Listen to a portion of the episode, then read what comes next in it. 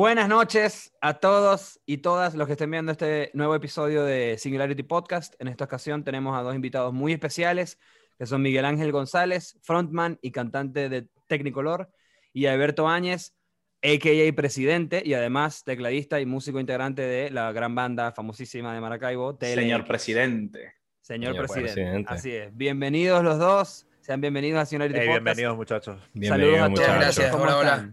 ¿Cómo bien, están? ¿Cómo están? ¿Qué tal? Magnífico, magnífico. Un abrazo que se extienda. Genial, genial. Gracias por venir a conversar. ¿Desde, Eso, dónde. ¿Desde dónde están ustedes? Bueno, yo estoy desde Chile, de Santiago de Chile, ahorita. Yo estoy, yo estoy en Ciudad de México. ¿Estás en Activo. México, Berto? No sabía. Sí, sí. Qué loco. Te hacía en Texas todavía, te hacía en Texas. No, no, desde enero, desde enero.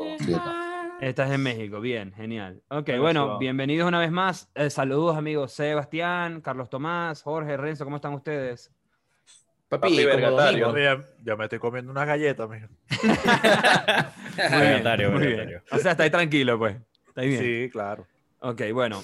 eh, el tema de esta noche es un tema que propuso Renzo realmente, pero que a nosotros a todos nos llamó mucho la atención.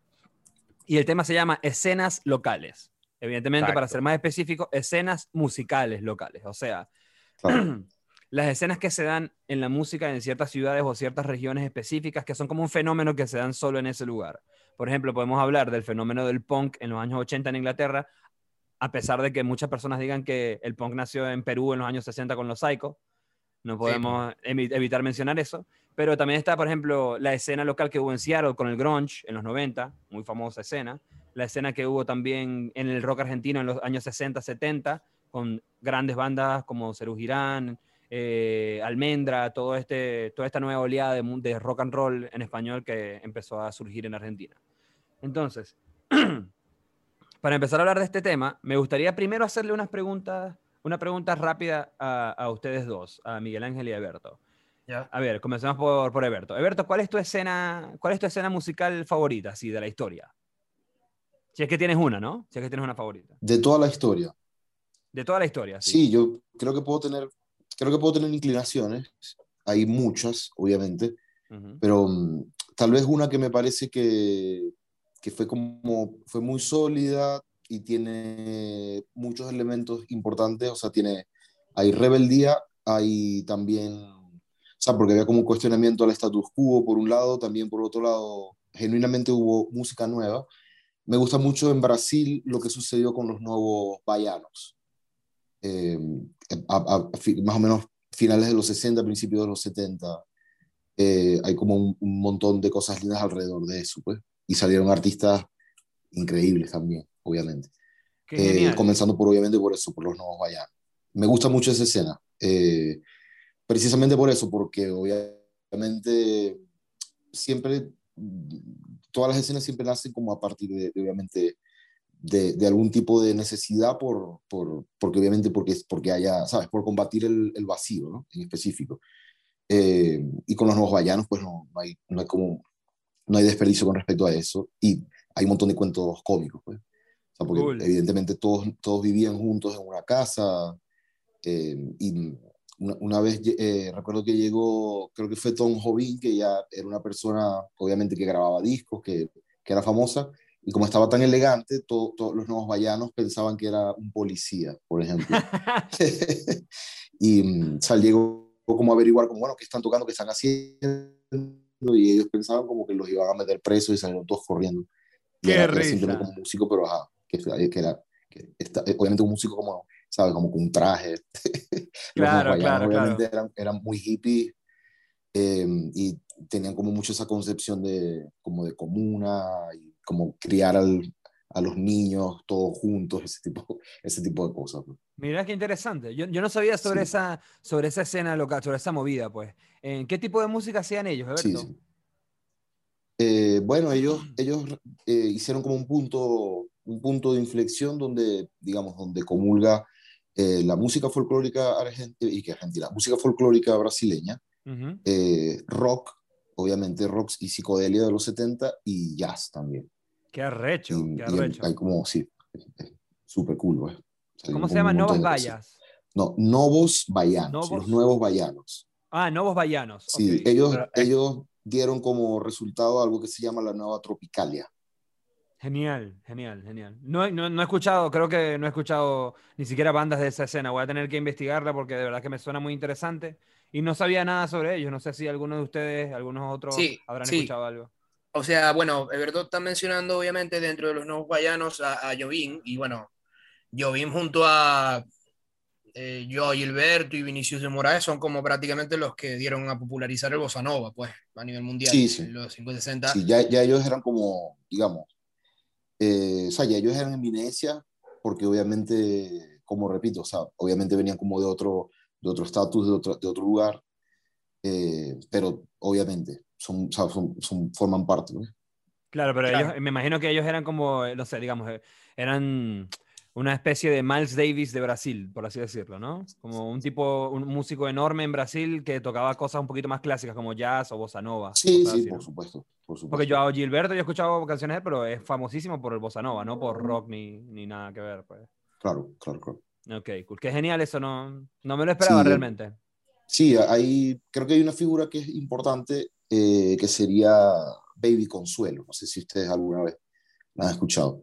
No. Baby Consuelo, Consuelo, bueno, no, sí, no. hay muchos videos, de, de- de hecho, porque es que de los nuevos vallanos hay muchos videos y mucha información. eh, mm, e- ella es como una cantante súper preciosa, pues, o sea, y, y tiene como una potencia. O sea, uno cuando ve los videos originales, originales de ellos ensayando en la casa, o sea, porque era eso, era como la cuestión, era, me recuerda mucho, eh, no sé si ubican a Sonra. No. Eh, Me suena, no. me suena. Sonra, Sonra- no lo ubico. Sonra un jazzista americano que también, digamos que cuando o sea, cuando él creó la orquesta, él le tenía como un nombre especial y era algo que estaba como muy mezclado como con el espacio y, el universo y tal. Él, él crea como una casa también y, y estaba todo el mundo haciendo música allí, o sea, él estaba grabando discos y haciendo música todos los días.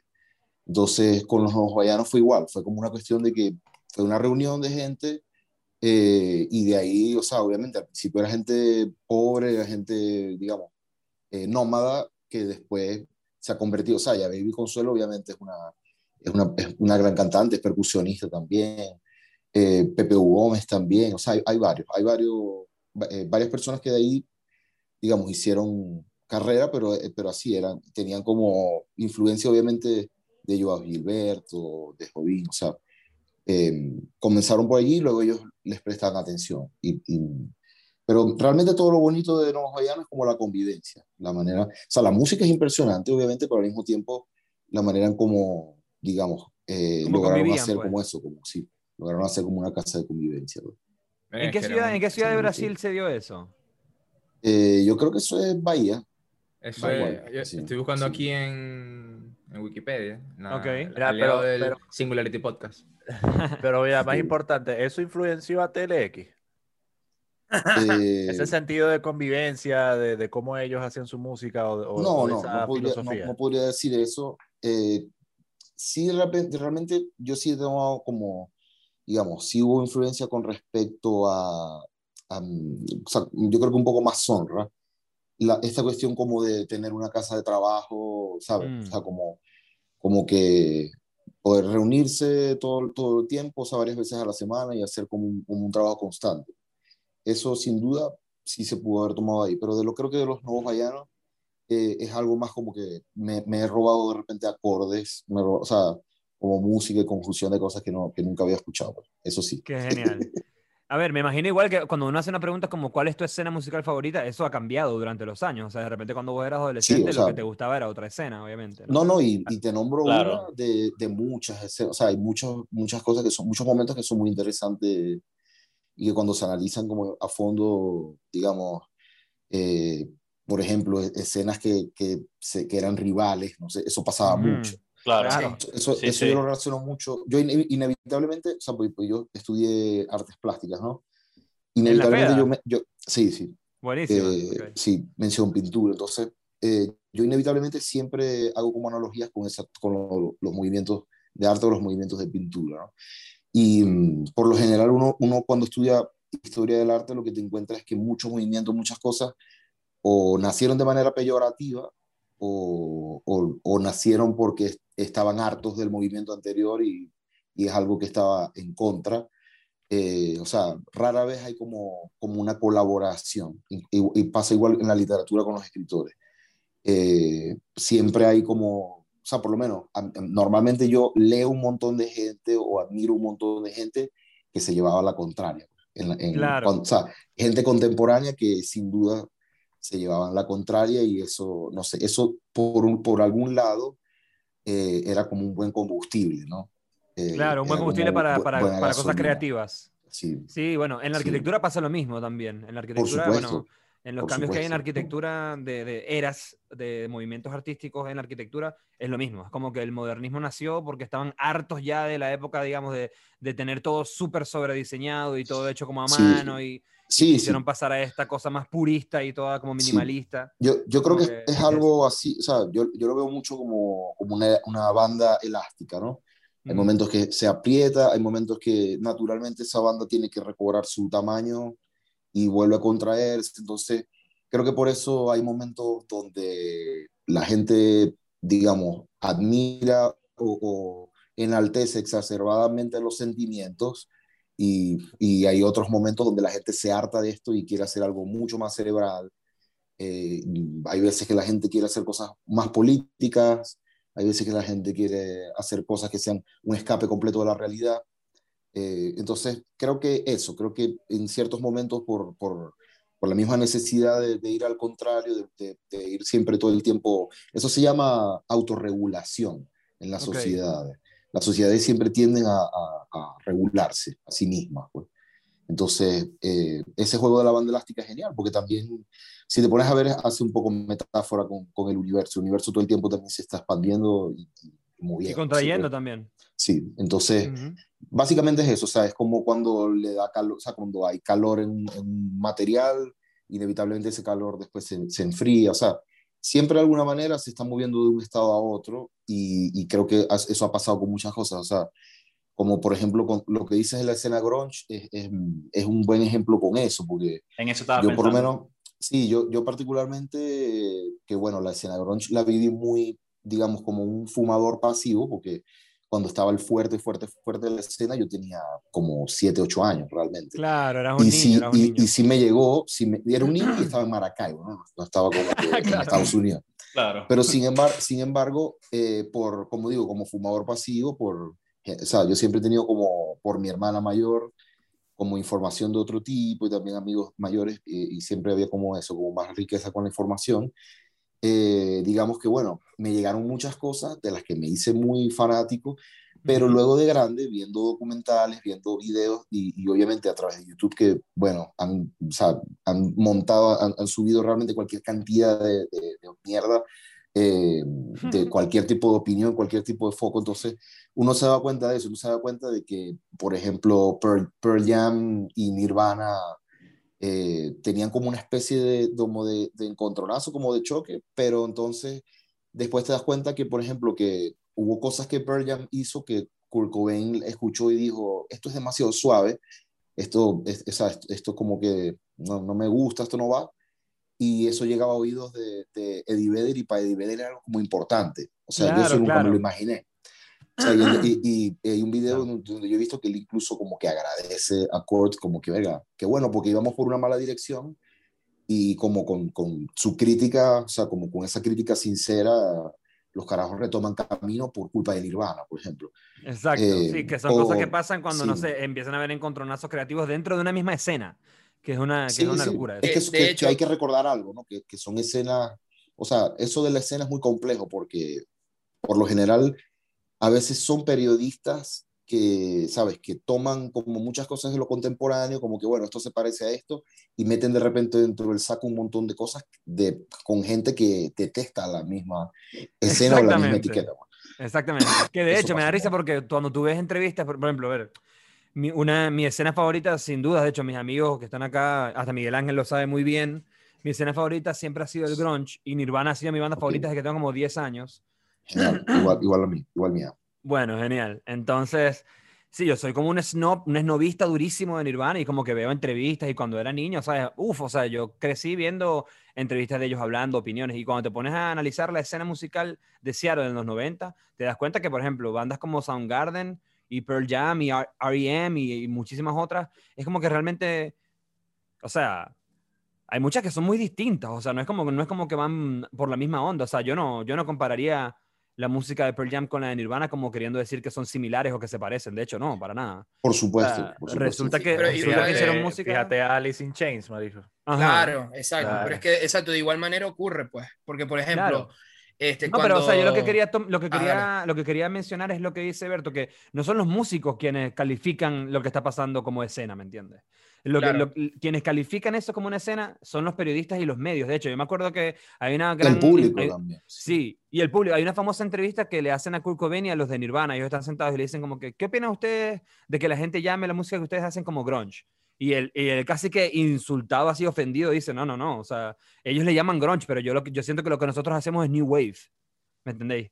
O sea, entonces es como, ¿entendés? Es muy loco. Claro, porque influenciado, influenciado por todo el rollo Pixies, ¿no? O sea, acuérdate. Claro, Sí, sí. claro. Sea, Y por el Sí. post-punk, o sea, por todo lo que es el post-punk, pero es como, ¿me entendéis? O sea, el, eh, el- la- claro, llamarle a algo escena es algo complejo. Sin duda, Pero, sin duda- pero, pero existe. Así la- claro, no así se el puede negar.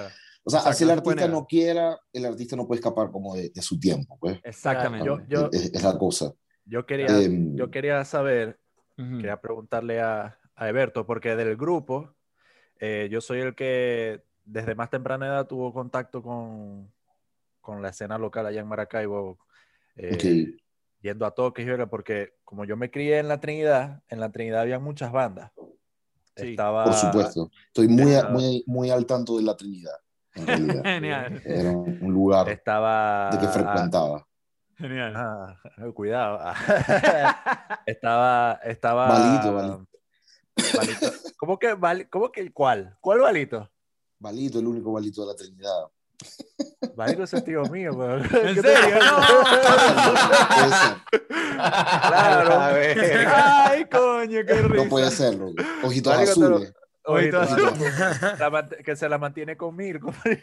Me encanta. O sea, conocí al sobrino de Balito. Ya. Ah, pues, listo. Ahí está. Eh, la vuelta que da la vida, sí. Él, es, él es hermano de mi abuela.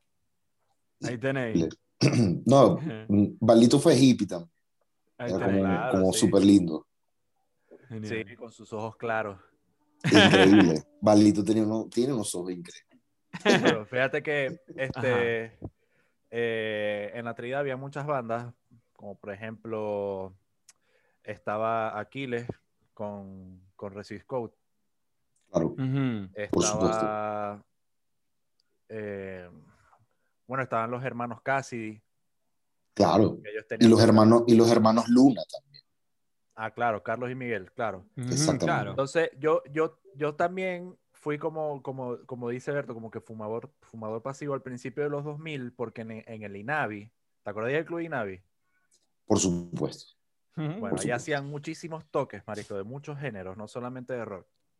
Y a mí me llevaban, marisco. Yo iba y, y se respiraba eso como que, mierda, qué, qué, qué- qué fino es esto, marico, esto está, está brutal. O sea, las bandas, o sea, yo, estaba, yo era muy niño, marico, tenía yo como 10, 12 años, o sea, Genial. muy chiquito. Ese es el momento. ¿Cómo, Ujú. cómo era en ese entonces, marico? O sea, se- según a tu, perspec- a tu perspectiva, ¿cómo era tener una banda en esa época? Cuando estaba tocando Resist Code, eh, estaban tocando los hermanos Casi y toda esa gente que estaba aquí. Bueno, lo que pasa es que en ese entonces. yo, yo soy bueno con, con eso de las fechas, no te puedo hablar tranquilamente. Pero, pero hay, que, hay que delimitar. Por ejemplo, eh, Re- eh, Resist Code, ¿verdad? Eh, creo que no fue como exactamente también como la misma época con la que yo comencé, creo. Eh, o sea, si me das como una fecha más o menos 2000, pero ¿qué, qué año exactamente? No, pero también hay una pregunta importante. ¿En qué, año, ¿En qué año comenzaste tú a hacer música, Alberto? a hacer música eh, toda la vida, o sea, desde Claro, acuerdo, obviamente, pero, cuan- pero que comencé, por ejemplo, eh, con algo que tuviese como, al, al- o sea, que algo que la gente recuerde realmente, Ujú, Ok. es 2006. El- el- 2006. Ok. sí, el primer, o sea, el primer toque de Telex, oficialmente de verdad, o sea, que fue el, el primero primero, fue en Ilia Bermúdez el 23 de abril de, del 2006. Muy bien, ok. ¿Y se Entonces- podría decir que es tu primera banda? Sí, o sea, yo tuve otras bandas antes, obviamente, Ok. y hice música distinta, igual Roberto. Eh, o sea, incluso, eh, o sea, Roberto Jiménez, que es el, el cantante y el, el Sí. guitarrista, eh, básicamente, yo, o sea, digamos, yo comencé como a través de la escena alternativa, eh, Ujú. viéndolo a él, porque él es mayor que yo cuatro años. Entonces, eh, yo empecé, digamos que yo estaba en un colegio eh, que era como mucho más tropical, en realidad, en general, la gente. Ok. Eh, y en sexto grado, por- sin ninguna realmente una razón aparente, a mí me cambian y me, me ponen en un colegio que es más rocker. Es muy ah, cómico. mira, pero es así. genial. Sí, pero es así totalmente. O sea, yo venía... El- en- esa es la historia, pues. Sí, porque el colegio anterior, el Montessori, de donde yo venía, el Montessori es como algo mucho más relacionado con, con la música de radio, Sandy Papo, ese tipo de música. Claro, claro. Y cuando llego a Los Álamos, realmente, eh, ya yo había escuchado un poco a Paul Gilman, eh, porque en el, Paul 90 y- en el 95 sale un disco de, que tiene cuentos, eh, Sí. o sea, son Sayona, cuentos, sí, son de cuentos- cuen- sí, cuentos sí, sí. tradicionales de terror. Ok. sí, y- pero, pero también tenía rock y se, llama, se llamaba. Escalofríos. Es bueno ese disco, ¿eh? claro. Ese disco es Es- bueno. Es, genial, sí, es genial. Entonces, eh, digamos que yo empecé como a tener esos coqueteos como con, con el rock. Claro. Sí. Con el rock. Y, y obviamente cuando entró, o sea, cuando entró Los Álamos, que es un colegio rockero, había como gente que sí, genuinamente escuchaba otras cosas y obviamente me, o sea, me dieron apertura a otras cosas, porque yo escuchaba de toda vaina, pero, pero como tener como un sentido como de rock o algo fue ahí. Y cuando entro, el- en primer año conozco al baterista, o, es el, el principal de Delex, que es Andrés Morillo, que él está ahorita en Ujú. España, y el hermano de Andrés Morillo es Alejandro Morillo, que era guitarrista de Corriente Alterna. Ok. Y Corriente Ok. Alterna era como una banda alternativa, digamos, era de la escena alternativa y estaba muy influenciada como por, por Pearl Jam. Y, pero tenía muchas cosas originales, obviamente, y, o sea, que eran como propias de la demografía de la, y de la geografía, ¿no? Eh, y el, el, o sea, yo conozco a Alejandro, conozco Corriente Alterna y voy a ver a Corriente Alterna en el 96 a un concierto y el cantante me, me pareció increíble como lo, como lo hacía y todo lo que hacía y era Roberto. ah, Entonces, mierda, mira. de, de ahí viene como una cuestión como prestada. Yo los vi en vivo muchas veces, hasta que como en el 2003, más o menos como en diciembre, yo me lo encontré en la feria de la comida del, del Doral y le dije como que, como que, verga, me- o sea, quisiera hablar con vos, quisiera hacer... Grande O sea, punto de- él me había visto como amiguito menor de, de, digamos, del hermano, algo Claro. así, de- del guitarrista. Entonces le dije como, venga, ve- me gustaría hacer algo. Y entonces fue que ahí que nos empezamos a reunir más o menos, como finales, del- como en diciembre del 2003 y principios del 2004. Entonces, Fíjate qué loco, ¿no? fue Porque empezamos. eso fue, eso fue 2004, que ustedes estaban hablando de eso, y vos decís que el primer Sí. toque de verdad de TLX fue 2006. Sí, sí, a los O sea, dos años dos ya. años de, de componer, hacer música, Por tripear, ¿me supuesto, pero es que, Claro. te- o sea, realmente en 2004 no teníamos ni, ni, o sea, yo tenía ideas o una dirección hacia dónde quería llevar las cosas, y, pero no teníamos nombre, no teníamos canciones, o sea, nos Claro, tomó claro. totalmente eso. Nos to- y, y sobre todo, o sea, sobre todo por menos 2005 fue grabar todo ese año. Ok. ¿Dónde grababan, Eberto? Eh, Vega, en mi casa y en casa de Roberto. Genial. Por eso es, en, por eso es entorno doméstico.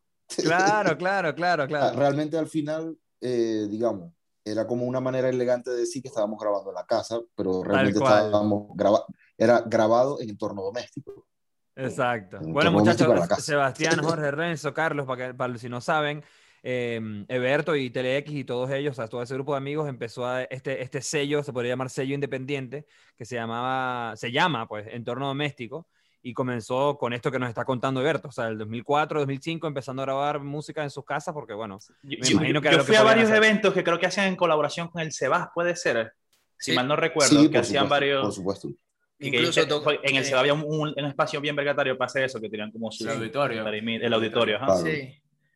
De hecho, en, en festivales de entorno también tocó Ulises o alguna vez. Ulises Sí, también, también lo vi en el Sebas. Sí, que era parte, era parte. Sí, sí, Ujú. eh, Jan Powell, todo esto. por supuesto. claro. Sí, ya eso es do- 2000. Los autómatas, ya. Sí. Claro. Bueno, a ver, una pregunta, una, una pregunta que va un poquito por el lado de la pregunta que te hizo Renzo, Eberto. Cuando ustedes comenzaron a tocar en el 2006, que ya TeleX Sí. es una banda que ustedes dicen, hey, vamos a tocar, nos presentamos como TeleX y es primera vez que tocamos en este, el 2006 en el Día Bermúdez. ¿cómo era, ¿cómo era esa escena de Maracaibo en el 2006? ¿Cómo la sintieron ustedes? O sea, ¿cómo, cómo estaba? ¿Estaba muy Bueno. activa? ¿Era una, ¿Era una escena muy grande o no? ¿Cómo Ok, era? resulta lo, resulta lo siguiente. Nosotros veníamos de algo que se podría llamar la resaca raver, ¿sabes? Em, ¿qué sucede? Que nosotros, o sea, yo viví los noventas, ¿no? Eh, los noventas obviamente era, era eso, era como música, se, se englobaba más o menos en música alternativa. Habían grupos que hacían cosas diferentes que yo después los conocí más grandes. Eh, esa gente que realmente, gente muy, de hecho, mm, amigos que hacían algo como súper adelantado para la época, pero ¿qué sucede? Que ya en el 98 y 99, ¿verdad? Eh, esta idea de tener una banda, hacer música, tocar eso, se fuma. Y lo que, o sea, Venezuela entera prácticamente se monta en, el tren de- del revival del rave. O sea, porque hay que recordar algo. El rave realmente es algo que sucede en Inglaterra en el 89, es otra escena, obviamente. Eh, y digamos que se consolida con el Love Parade, que es de los 90, ya. Creo que, si mal no recuerdo, creo que es el 92.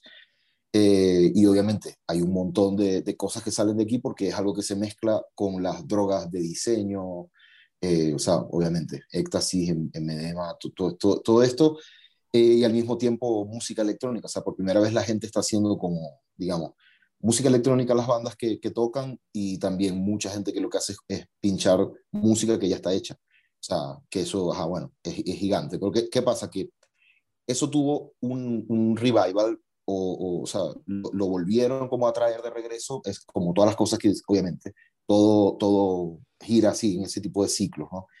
Eh, entonces, en el 98 y 99 empezaron en Caracas a hacerse unas fiestas clandestinas. Ok. Eh, y eran clandestinas, obviamente, porque no tanto porque fuesen de música electrónica, sino porque estaban relacionadas, obviamente, con droga. ¿no? Con drogas, con party Sí, drugs. claro. sin duda. Entonces, y además era un concepto, genuinamente, para serles honesto, era algo que en Venezuela era muy nuevo. Eh, lo digo porque habían drogas que realmente nunca habían llegado a Venezuela. O sea, Venezuela tiene un bagaje de drogas anteriores por los hippies, ¿no? Claro. Eh, pero digamos, como este tipo de droga nueva, de, o sea, que es un- una droga como muy relacionada con Europa, eh, hay como una bonanza en Venezuela muy desquiciada y realmente empiezan a, a traer drogas nuevas. Y obviamente al mismo tiempo empieza este rollo, o sea, explota un boom muy fuerte de los DJs. Entonces, Ok, ok. Yo, yo pasé, para ser sincero, o sea, yo fui a los últimos conciertos que dio Corriente Alterna, los últimos conciertos que dieron bastantes grupos, pero eh, cuando, comí, o sea, eh, cuando yo, digamos, ya cumplo mayoría de edad, que fue en, en el paro, que sin duda el paro contribuye a que muchas cosas se vayan a la mierda y que mucha gente no pueda, o sea, como ese sueño de comprar instrumentos y tal. O sea, yo pude lograr eso porque yo realmente empecé a hacer eso en el 96. Buenísimo, pero- antes de cualquier crisis, pues. Es que el paro Exacto. jodió a mucha Pe- gente. El no, paro no, jodió, el pa- paro fue una cambió, crisis, el, el paro nos cambió la vida, sin duda. O sea, Sí, yo de sí. hecho, yo siento que desde, el- desde ahí, desde el 2002, yo no, he senta- yo, no, yo no pude levantar cabeza hasta que, me, hasta, hasta que me fui del país, algo así, muy loco. ¿no? Literal. O sea, poco a Es poco que- es todo que fue es hacia muy loco. Y es muy loco cumplir la mayoría de edad en pleno paro. Sí, sí, fue totalmente. o sea, Fue el No, mismo año del paro. niño. Fue el mismo año del paro, porque yo cumplí en febrero y el paro fue a finales de, de- de ese año, del 2002. claro. Entonces, ¿qué sucede? Que eh, había, o sea, había- hay como una mezcla de cosas. O sea, por un lado, la costa oriental tenía grupos de nu metal. Y Oh, porque, shit. porque, es que ese- porque ese- exactamente ese es el momento en que se consolida el nu metal. O sea, claro. que es, que es el 2000, 2001, o sea, eh, digamos, es cuando Limp Bizkit, Korn, Linkin Park, o sea, esta figura, exacto, exacto, pero entonces pasa algo para que pillen lo interesante, ¿no? ¿Qué tienen en común todas las bandas de nu metal? Eh, o sea, Slipknot, eh, Cold Chamber, o sea, todos ellos Ah, tienen el un DJ. DJ. Claro. Hey, no Entonces, more. Ey, es verdad, Entonces- es verdad. Pero hasta, hasta el mismo en- en- Incubus. Hasta el Sí, mismo por Incubus, supuesto, por supuesto, todos ellos tienen DJ. Eh, o sea, eso de incorporar como el rap metal, el rap core y tener un DJ es algo del, del, del metal nuevo, el nu metal. Entonces, ¿qué pasa? Que yo viví como una, una resaca muy loca, donde evidentemente, o sea, como las bandas tenían DJ, eh, en, Maracaibo hay como unas bandas que tienen DJ, que son de rock y tienen DJ, pero todo empezaba a durar un segundo. O sea, yo conocí muchas bandas que de verdad duraban cinco meses, seis meses, estuvieron, tocaron, yo los vi vivo, pero desaparecen. Pero ¿qué es lo fuerte? O sea, lo fuerte realmente es la, la escena raver, la escena del DJ. Esa era la Eh, escena en ese entonces, momento, pues. Sí, esa era la escena en ese momento. O sea, era hacer fiestas electrónicas. Lo que pasa es que te estoy hablando de que obviamente, incluso después del paro, todas las, yo, yo fui a muchas fiestas en 2003, 2004, 2005, que, mm, o sea, podían haber 3.000 personas en la fiesta, ¿no? Holy sea, shit. Sí, o sea, era, era como otro, era otro verguita país, otro mundo. Verga, Jorge, te quitaron Sí. la corona, papi. Ah, bueno, porque famosamente Jorge tenía una casa, Jorge tenía una casa de su familia en Cumbres de Maracaibo y nosotros Claro. íbamos a su Sí. casa y era una casa enorme, loco, que se llegaban 80 personas en esa verga. Sí. No, eso había- ey, habían toques clandestinos y todo, de banditas así, entre los mismos panas tocando en el patio de su casa, o sea, era una demencia. Eso es genial. Eso es Sí, genial. sí. Esa es Pero otra mira, manera en la a que Así es como nacen las escenas, en realidad. Sí, se podría decir, se podría exactamente. decir que, que, que la escena de ese momento, si bien era una escena electrónica, la escena del rock eran bandas que eran efímeras. O sea, llegaban, tocaban cinco Loco, meses y. Todo desaparecía y, y de hecho, ¿Por qué gran creímos que parte- es eso, Alberto? ¿Por qué creímos que es eso? eso tenía miles de razones, realmente. O sea, primero porque, por un lado, la escena, la escena rave era muy fuerte. O sea, genuinamente Mm, claro. Eh, había como mucho más interés en la cuestión de hacer, o sea, de poner música, de ser un DJ, de, de poner- de pinchar disco. Había mucha más, eh, incluso había, había mm, más respeto como por un DJ que por una banda. O sea, la, la gente realmente quería ir para eso. O sea, Ok. primera vez, en en primer lugar, obviamente había una inquietud con eso, pero en segundo lugar, hay que entender también que, o sea, que a la gente, la gente le costaba un montón. O sea, esta cuestión como de tener una banda y hacer cosas nuevas, ¿verdad? fue una transición fuerte, porque es exactamente la transición en la que la gente puede grabar en su casa. Que yo, o sea, yo soy parte de esa generación, una generación bisagra. O sea, yo por lo menos la primera vez que grabé con mi banda, que fue como en 1998, yo grabé, pero era porque mi padre tenía un estudio, eh, Claro. que era un estudio orientado a gaita, pero podías grabar cualquier mierda. Y yo reuní como a mis integrantes de banda, como que, ok, vamos a hacer esto, vamos a, a- a intentar producir un disco y grabamos. Pero eso era algo que para la gente en general se hizo como bastante inalcanzable. Cuesta arriba, o sea, cuesta arriba, claro. O sea, digamos, en- eh, eh, yo en el 98, con, con mi primera banda, que casualmente era una banda como de punk, eh, nosotros grabamos, grabamos cuatro canciones y tener eso en CD, o sea, nosotros me acuerdo que reunimos entre los cuatro como unos 7.500 bolívares de la época, estamos hablando de que no eran, no habían sido devaluados eh, de, de ninguna manera, ¿no? claro. O sea, no se había cambiado ni icono monetario ni nada. Y me acuerdo que reunimos esa plata para poder quemar un solo CD en un local, o sea, y ese CD no lo prestábamos. Porque era O la sea, cuestión de poder meter el. Claro, o sea, era como que metías el CD, era genuinamente tu música allí en el equipo, o sea, eso era como una proeza. claro. Entonces, ¿qué pasa? Que yo, yo, empecé, yo empecé a comprar revistas de, de tecnología musical y entonces aparecían como interfaces, o sea, las primeras interfaces eran PCI, eran interfaces que uno compraba la tarjeta y la metía, o sea, en la computadora. ¿Qué, qué pasa? Sí. Que era, era imposible, o sea, como te digo yo, como la cuestión de, de empezar a grabar en casa fue algo que yo viví poco a poco. O sea, poco a poco eh, las empresas empezaron a hacer productos para grabar en tu casa. O sea, micrófonos para grabar en casa, tarjetas de audio para grabar en casa. Entonces, creo que a partir de allí empezó como más o menos una cultura de, de, de poder hacer el disco en tu casa, pues, de De home studios. home Claro, es que a mí, studios. a mí Sí. por lo menos, a mí me encanta ese bética del home studio. Por lo menos yo, yo que vivo en Argentina y aquí la, la escena del lo que es el trap y el rap es muy grande y marico, me encanta. A ver, yo vengo, mi, mi primer encuentro con la música, yo empecé escuchando punk, gracias a mi hermana. Me acuerdo, marico, yo era, yo era un carajito, mi hermana me puso un disco de Misfits y me enamoré. O sea, y, y me metí mucho en esa onda del punk de los 70, de Sex Pistols, de The Clash, de... Entonces, ¿qué pasa? A mí creo que lo que me gusta mucho del... O sea, le agarré mucho respeto al trap, porque de alguna manera yo veo cómo esos coños producen su música acá y siento que la actitud es muy punk en ese aspecto. O sea, ellos en su casa tienen su- sus vergas, obviamente, como ese avance de la tecnología. Vos, eh, hoy, hoy en día vos producís una, una canción en tu casa, marico, y, y puede sonar tan vergataria como si lo hubiese producido, no sé, Por a supuesto. Warner, ¿me entendéis? Entonces, Sí, sí. eso, eh, eso yo se lo respeto mucho al... eh, Creo que es algo de lo que más me gusta, por lo menos, de- del movimiento que hay aquí en Argentina del trap. Que en verdad siento que los coñitos, que porque esos son maricos, son gente de, de- son, son coñitos de 19, 20 años que hacen música y suena bien, la hacen desde su casa. Bueno, a mí me gusta mucho, este, mm, a Billie Eilish le respeto un verguero porque me parece excelente cómo esa coña con su hermano creó un disco en su cuarto y marico se fueron con cuatro, cuatro bebecitos ahí, cuatro Grammys de los cuatro... mm, Por supuesto. loco, O sea, por supuesto. Sí. Y es una Es vaina, que- eh, eso de la tecnología ahorita, de, de poder tener un home studio en tu casa, papi, es, es demasiado, es de verdad que creo que le ha hecho las cosas un poco más, más, más sencillas a, los- a los artistas. Sí. Es que en No, es general, que- es exacto, que o sea, en, es en un el, en, fenómeno. el, en el trap ocurre bastante, es cierto, en el trap y en el rap.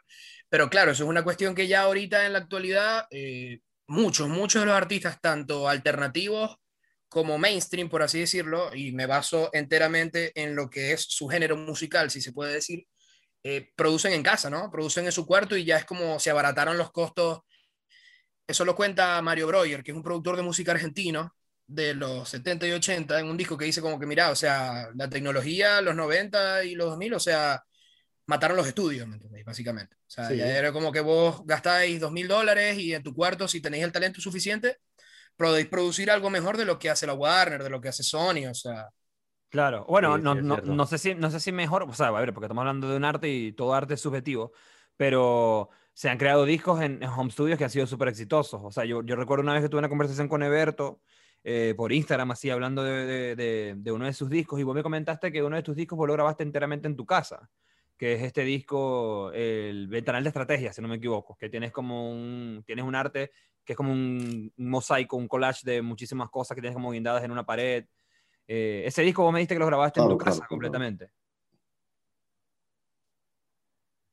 Eh, no, pero pero no sería ese. Ese realmente sí tiene mucho. Ojo, hay que tomar en cuenta algo. O sea, yo desde que comencé a grabar, o sea, creo que el, el, el disco que yo genuinamente hice totalmente en mi cuarto, sin ninguna intervención de, de, de ir para otro lado, es el primero, el, el, el Poetic. Ah, el- el- verdad. EP, El que yo tiene, el que tiene este primero. arte de las manos, ¿no? Eh, no, Eh, eh, eh, Poetic es las sí. escaleras, ¿no? no, no, no. La escalera, la escalera, exactamente. Ah, la escalera. El Poetic ok. es el marrón. Las El manos es primero. Banco Insular, Es- creo ese que. sí, de verdad. Sí. sí, esto, es, esto es presidente, ya. Yo, esto, o sea, esto es presidente. Este es presidente, claro. sí, sí, sí, presidente. presidente. O sea, yo me confundí. O sea, O sea, Ventana de yo- Estrategia yo fue un disco de estudio. Eh, sí, lo que pasa es que eh, a eso voy, o sea, hay que tomar Ok. en cuenta algo. Ok. Eh, yo, o sea, yo, yo- a mí me encantaba la idea como de tener un estudio en casa y de, digamos, de, de poder hacer las cosas en casa. Era genial porque uno estaba muy acostumbrado a, a- a estudios de Maracaibo, donde, bueno, el clima no era como el mejor para las cosas creativas.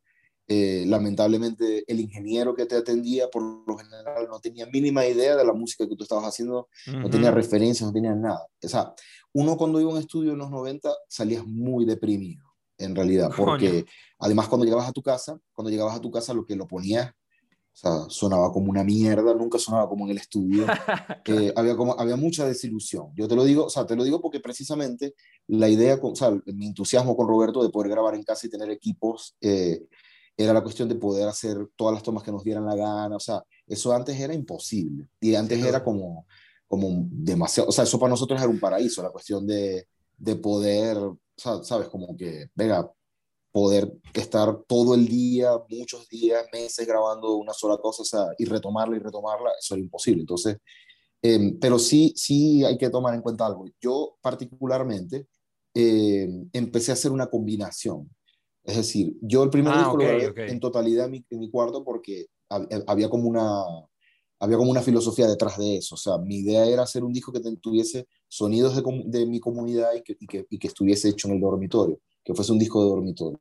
Claro. Pero eh, yo después, poco a poco, empezaba a reunirme con, con otras personas, o sea, por lo menos, eh, ya el segundo disco es como un 60% en casa y el otro 40% hubo cosas que yo hice en casa de Ciro, por ejemplo, que también estaba armando como un estudio casero.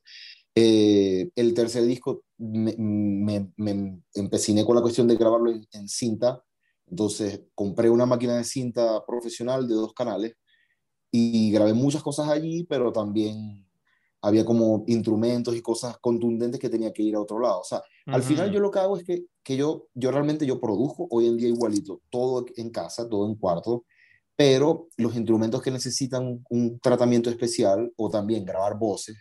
O sea, yo por lo menos las voces yo las grababa en mi cuarto y, y me gustaba mucho y me servía para, para lo que yo hacía en el momento. Pero ya después a partir de, de Ilustre fue como que dije que quisiera grabar como las voces, hacer las tomas en un estudio, pues. Entonces empecé a combinar como, por ejemplo, grabar las baterías en un estudio, o sea que ya, ya yo sabía lo que íbamos a hacer, se pagaban un par de horas de estudio, yo me llevaba toda esa información a mi casa, lo unía y todo lo demás yo lo hacía en casa. O sea, eh, los bajos, por ejemplo, nunca hemos tenido que ir a un estudio para grabarlos, los podemos grabar en casa. Muchísimas guitarras que son guitarras virtuales, no tenemos que ir a un estudio. O sea, al final yo lo que estoy yendo al estudio es para grabar las cosas que necesitan un cuarto, es decir, Claro. un cuarto con un tratamiento. Pero, Claro. pero yo creo que sigue siendo como ahorita una, una, una mezcla de los dos procedimientos. Ok, o sea, una pregunta que te podría hacer, ¿qué crees tú? Eh, ¿qué recomendación podrías darle a, a- a músicos? Por ejemplo, a mí en este momento me está pasando eso, o sea, yo siento que a veces como que me pongo, me pongo trabas o me pongo como, me pongo como, digamos, no, no voy a publicar esto en este momento porque quiero grabarlo en el estudio. Eh, ¿qué, Claro. recome- qué recomiendas tú? Tipo, no, Yo- o sea, yo- publi- publicar cosas gra- grabadas en casa o esperar a poder ir a un estudio y grabar. No, yo, creo que, o sea, como te digo, la recomendación tiene que ser que, que uno haga como, como un autoexamen de, de genuinamente qué es lo O sea, en muchos aspectos, la música es muy infinita con respecto a las intenciones. O sea, por ejemplo, eh, hay música que, mm, por decir, como que estaban hablando del trap en específico. El trap es, para mí es como algo muy especial. Sobre todo porque si uno habla como de música nueva o de la verdadera música contemporánea, generalmente es esa, es trap, es, ese tipo de música. O sea, ¿qué pasa con ese tipo de música? Que son estilos donde lo más importante es la letra. O sea, hay, hay muchos, muchos artistas que pueden utilizar incluso una pista repetida o pistas que se parecen entre ellas. O sea, no hay mucha intención, intención de buscar algo musical, sino hay dos cosas muy importantes en el trap, que es el ritmo y la letra. O sea, ¿qué es lo que tiene de, diferenciador un trapero de otro?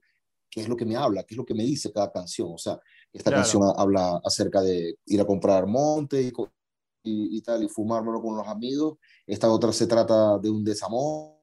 O sea, eh, o, o se trata de que vos sois como el mejor, el más arrecho de tu cuadra. O sea, independientemente, lo, o sea, lo, importante, lo importante ahí es la, es la letra. Entonces, no como mucha búsqueda de que, coño, voy a grabar un cello, vergas.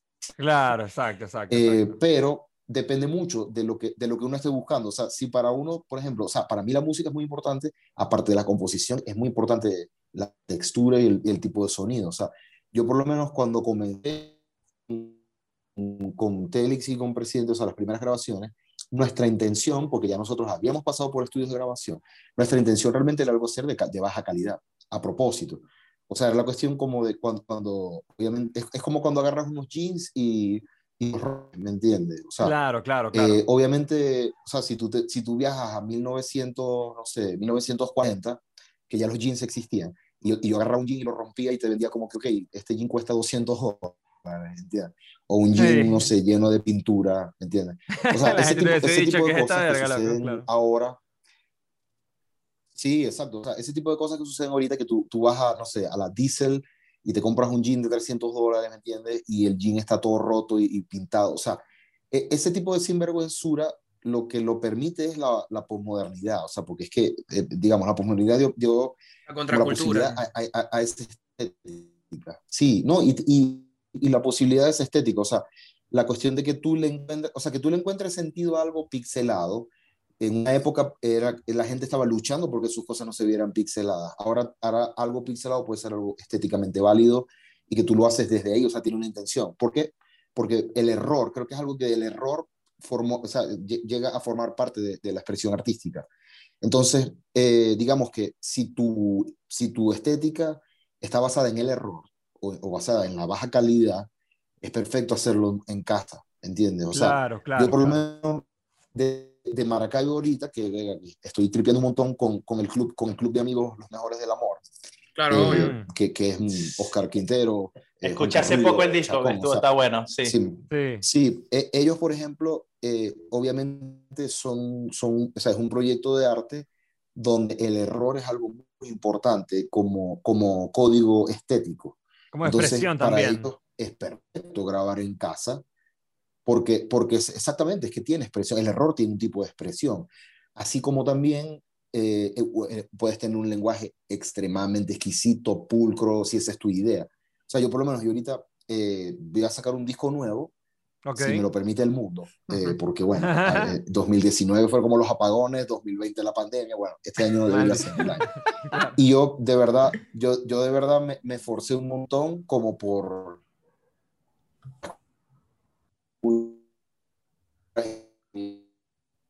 Era mi búsqueda.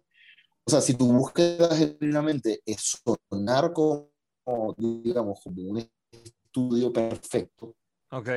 eh, tienes que trabajar así como, o como, como muchos discos de Guided Voices o, o el Verga, está cortando de- demasiado. Sí, te- ¿sabes se está cortando, se te está cortando, Eberto. Yo creo que- yo creo que- y que, Yo creo digamos, que Berto el dijo el nombre del álbum. Perdón, Sí. perdón. Se censuró, ¿me entendés? Se O te está, se te está El nombre cortando. del álbum se censuró, eh, censuró para que, porque no sepamos el nombre del Para que no sepamos ya, todavía ya el nombre del disco, sí. Ya está lanzando el copyright antes de salir, échale bola. Exacto, exacto. A ver, no, pero creo que lo que estabas diciendo era que tu intención fuese que este nuevo disco sonara como un disco de estudio, así pulcro de estudio, ¿no? Sí, que fuese muy pulcro y, y por eso o sea, me, me- me tomé como tanto tiempo y, y como ir a los lugares, buscar a los instrumentistas, buscar a... O sea, era la idea. Pero como digo, o sea, hay, hay muchos artistas que a mí me encantan de, de, o sea, de lo-fi, que, o sea, desde Daniel Johnston a- hasta Ariel Pink, cualquier vaina que obviamente el, el encanto de esa música es que está grabada con baja calidad. O sea, depende mucho Claro. de la intención. Es la Ah. intención, entonces. Yo- yo- es la yo- intención yo- lo que sí, yo- define yo, cómo vas a grabar las Yo cosas. no sé si ustedes conocen, yo no sé si ustedes conocen a Wyker, por ejemplo. Claro, claro. Sí, Eh, claro, claro. Y, y, y- Wyker acaba de sacar ahorita un, un EP de cuatro canciones y hubo una canción que él me la mostró y a mí me pareció como una verga súper hilarantemente brillante. me parece que es un carajo que mezcla, que, que hace algo que muy poca gente hace, que es mezclar el humor en la música, ¿no? Mucha gente, mucha gente no, no lo mezcla. No se pues. atreve. Eh, Claro, no se atreve a hacer eso. Por lo menos, por lo menos to- todo lo de él está hecho así, o sea, ¿sabes? Como una mierda súper de, súper derogada de baja calidad. Y eso me parece brutal. pues. O sea, Claro. él me pasó una canción, incluso yo le dije como, verga, quisiera colaborar en esta canción. Yo agregué algunas cosas que son de, de alta calidad, digamos, de computadora, pero en general todo, todo está hecho alrededor de una verga que está muy mal grabada, pues, y, y ese es el encanto de la música de él. pues. Claro. Eh, Esa es la es intención de, de- de ese disco, pues. Sí. Es que, es Sí, que es eso una cuestión de- también- de- de eso. Es que vuelve, todo vuelve, si te das cuenta. No sé si te habéis fijado que los videos ahora de ciertos artistas, no, no tengo en mente cuál, pero sé que he visto varias veces que ahora los artistas se están, se están grabando eh, con el plano que se usaba antes en los videos, como en el 2006, 2005, que era este, el cuadrado típico de siempre. Claro. Y Claro, En 4-3. eh, eh, exacto. Sí, sí, sí, marico. Y, y es eso, todo vuelve, ¿me entendéis? Todas las modas vuelven, marico, siempre. Es un ciclo. Sí, bueno, de hecho, a ver, en, en la misma época de los 90, o sea, Nirvana tiene un disco, eh, perdón, un video que grabó en el, en el- en el cual están invitando a los Beatles. Y es todo como en Sí, blanco sí. y negro, ¿me entendés? Claro, Por O sea, supuesto. es el video de In Bloom y está invitando In a los Bloom, Beatles y o sea, sí. eso pasa, Pero- pasa siempre. Pero, pues. pero fíjate algo. También son como herramientas que puede utilizar el mismo artista, ¿me entiendes? Como dice, ah, es- es- depende de la intención. Lo que La expresión, es como Es, expresión es e expresión, intención. pues. marico, es expresión. Claro. exacto. Pero Claro. fíjate, este, toda esta, toda esta forma de, de hacer música y de grabar, que todo sea desde casa, eh, lo que me parece brutal, porque bien sabemos que todos acá hemos estado en una banda Sí. que es tal cual como dice Eberto, marico. O sea, uno está a mucha, tiene el- como que mm, está ahí muy atado con, por ejemplo, el ingeniero, que no tiene ni puta idea de... ¿me entendés? Entonces es una ladilla Es porque en, Mara- difícil. en Maracaibo pasaba mucho eso, que uno está dependiendo mucho de la, de la otra parte, al momento sea de grabar y al momento de tocar, que a esto quiero ir. En aquella, en, en el 2006, 2007, ¿verdad? ¿Cómo era el tema de los espacios para poder tocar? Porque, Ajá, yo- porque, porque con, con Miguel Ángel yo también me- le, voy a, le voy a preguntar, bueno, vamos a recordar porque nosotros venimos de ahí. Este, ¿Cómo era en ese entonces, en el 2006, por ejemplo, de ir a tocar la puerta a un, a un local y decir, mira, este, yo soy de la banda TLX, yo toco acá, ¿qué tal? Este, este es mi música y nos gustaría tocar aquí en esta fecha. ¿Cómo era en ese entonces? ¿Cuál era la aceptación? ¿Me entendéis? Porque este, yo siento, y, y, Marico, yo me he puesto a pensar últimamente mucho esta vaina, fíjate, yo siento que el tema de las bandas locales en Maracaibo es muy bien conocida, pero al mismo tiempo, si te vais un poco más afuera del círculo, marico, la gente no tiene ni puta idea. Nada, o sea, vos les habláis y la gente, ¿quién es este alienígena de mierda?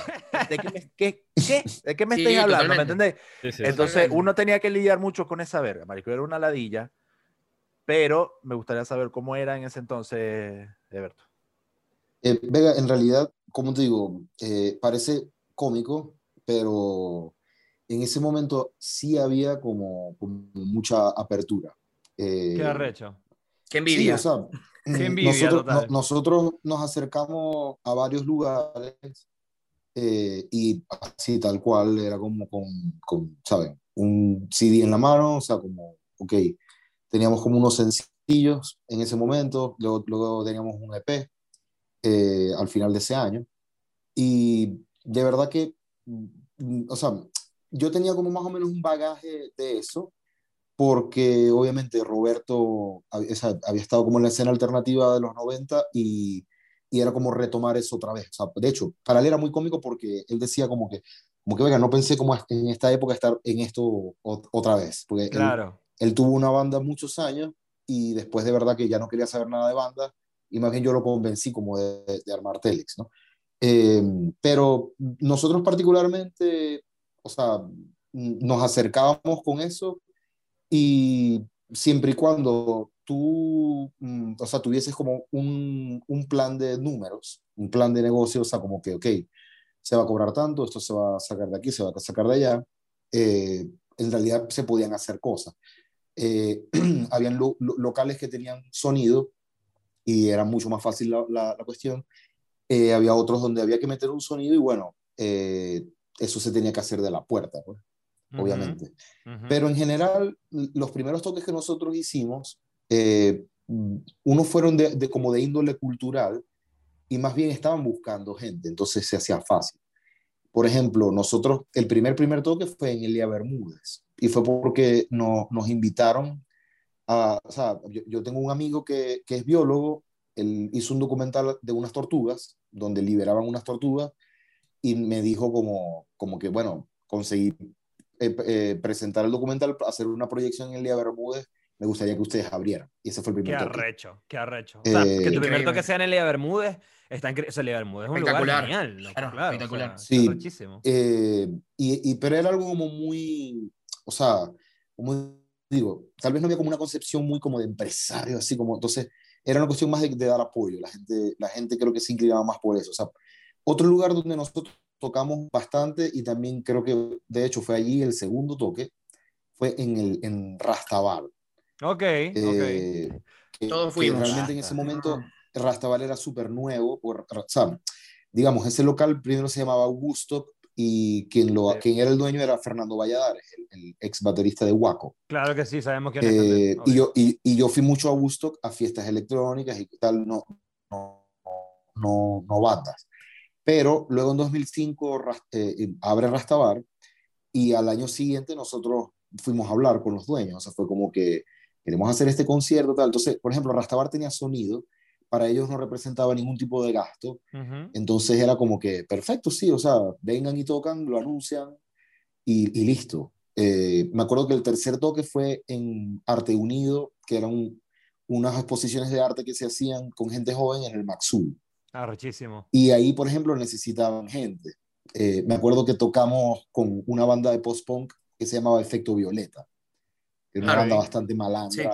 Sí, marico, me Eh, acuerdo, sí, me era- acuerdo. Era, una banda, sí, era una banda bastante oscura, malandra, así que, que nos la llevamos súper bien porque nosotros lo- estábamos haciendo post-punk y los carajos fue Marta, como, venga, qué bien, mucho gusto.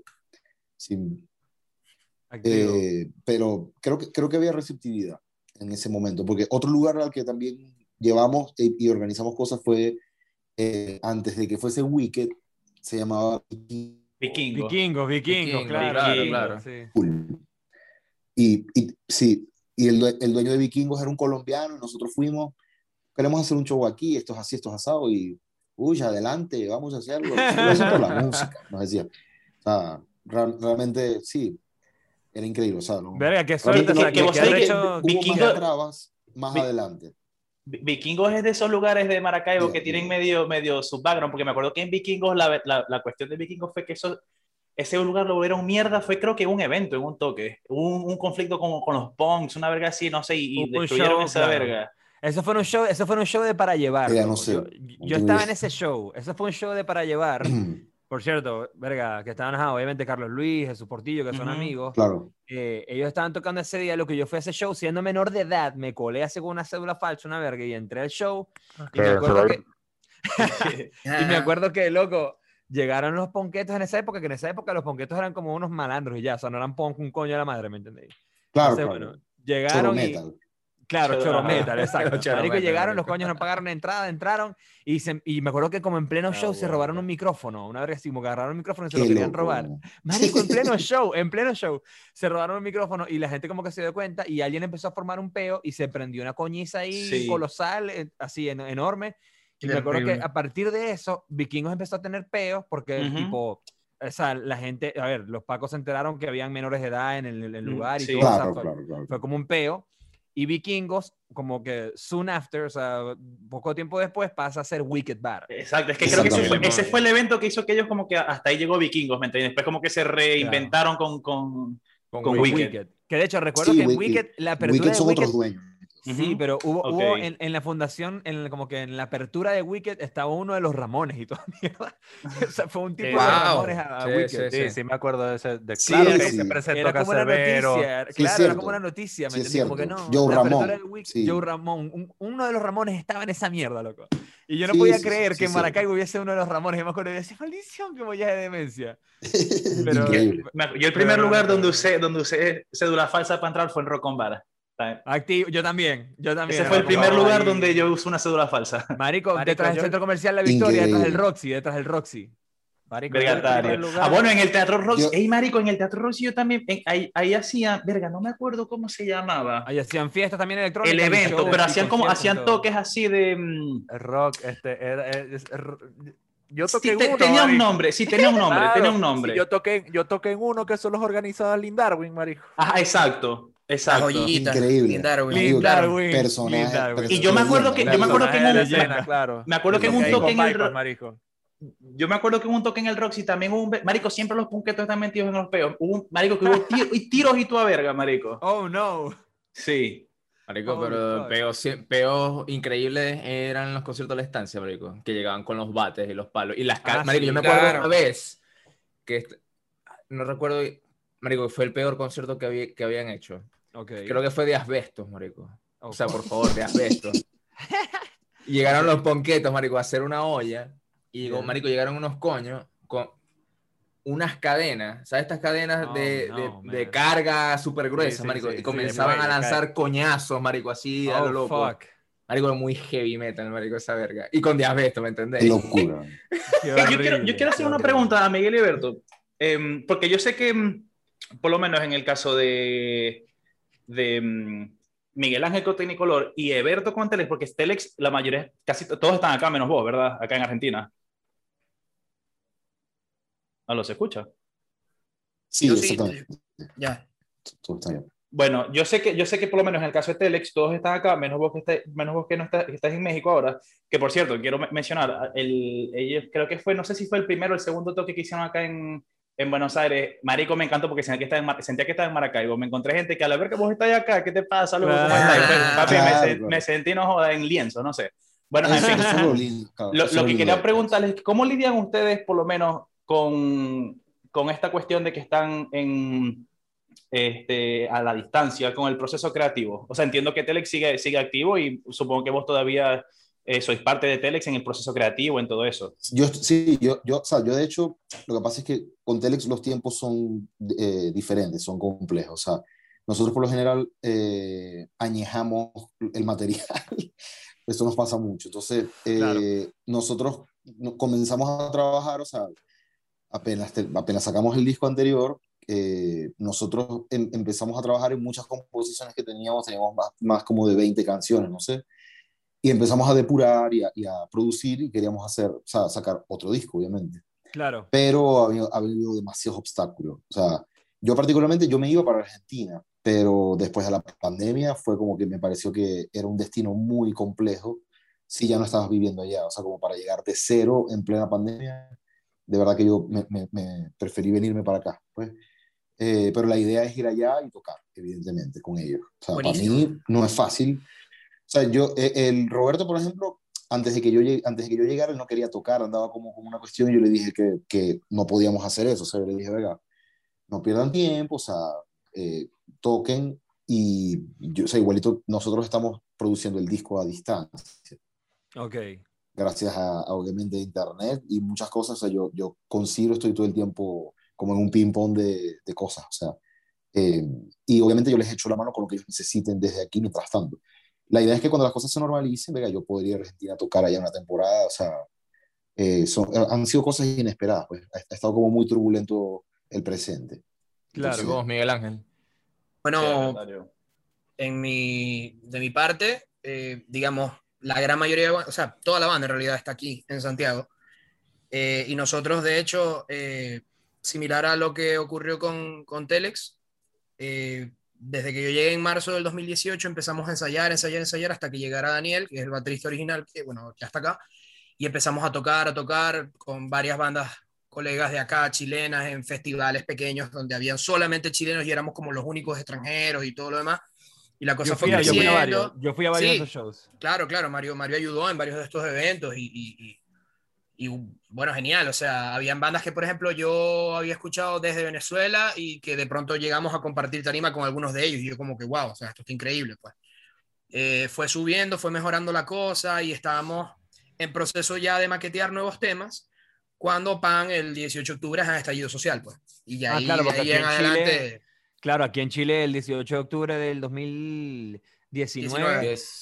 hubo un, hubo un estallido social Por súper supuesto. heavy metal que paró todo. Me acuerdo que, o sea, bueno, ya nosotros conocemos, siendo venezolanos, conocemos muy bien lo- cómo funcionan los estallidos sociales y sabemos que, que todo tipo de supuesto, actividad por supuesto. cultural no es que pare la actividad cultural, sino que la actividad cultural es como que empieza a ser toda en torno a lo que está pasando socialmente en Correcto, el país. Entonces, correcto. como que por ejemplo, si vos sois un venezolano que viene acá a mostrar tu música, que para nada habla de lo que está pasando en Chile, no es relevante. Es como que no, no como que no, no, no hay, Por no hay, un- supuesto, no, claro, no, no hay una plataforma. oportuno, pues. claro. Exacto, no es oportuno, no hay una plataforma para tu música. Y Pero- aparte de que si, si pretendéis, o sea, si siendo venezolano o extranjero en general, eh, es lo que considero yo desde mi perspectiva artística. Si pretendéis de ahí en adelante hacer material que directamente trate de hablar del problema, empatizando con, Claro. digamos, como que situaciones que vos no conocéis de verdad, es un poco traicionarte a vos mismo. Sí, es Entonces, es chimbo. yo creo No, y que es ahí como, y es y es como eso- oportunista también, ¿me entendés? Como- Demasiado, y ya-. Sí, ya es es como muy- con Eso esto, tiene un no- nombre, eso tiene un nombre. Es muy río que- revuelto. que, que de hecho hace poco descubrí este término, se llama virtud de exhibición. Ok, Ah, mira, ok. está cool. Eso, e- es ese, ese es el término. Bueno, yo me acuerdo que antes de, antes de que llegara la pandemia y antes del estallido social y todo esto, yo, está, yo hasta estaba organizando aquí unos shows en Santiago que se llamaban Claro. Ciclo Cazote, en un centro cultural acá en, en, en Santiago que se llama Cazote, que verga, literalmente se ha convertido en, en Chile, se ha convertido como mi casa creativa, loco, es un lugar que se ha prestado para hacer millones de cosas. Y de hecho yo invité a Tecnicolor a tocar en uno de ese ciclo. Claro. Y, a Tecni Figol también, o sea, el y- proyecto y- solista. Y a Figol todo. también, claro. Que, ah, bueno, Sí. Miguel Ángel tiene un proyecto solista que se llama Figol. Y De también hecho, invité a acuérdate que fue, fue la cuestión de que, o sea, toqué allá en Argentina, en Plaza Armenia. no me De eso me, de eso me acuerdo, en, Hacen- en Hacienda. Yo me acuerdo de. Claro, en Hacienda. Bueno, claro. Hacienda. Tocamos-.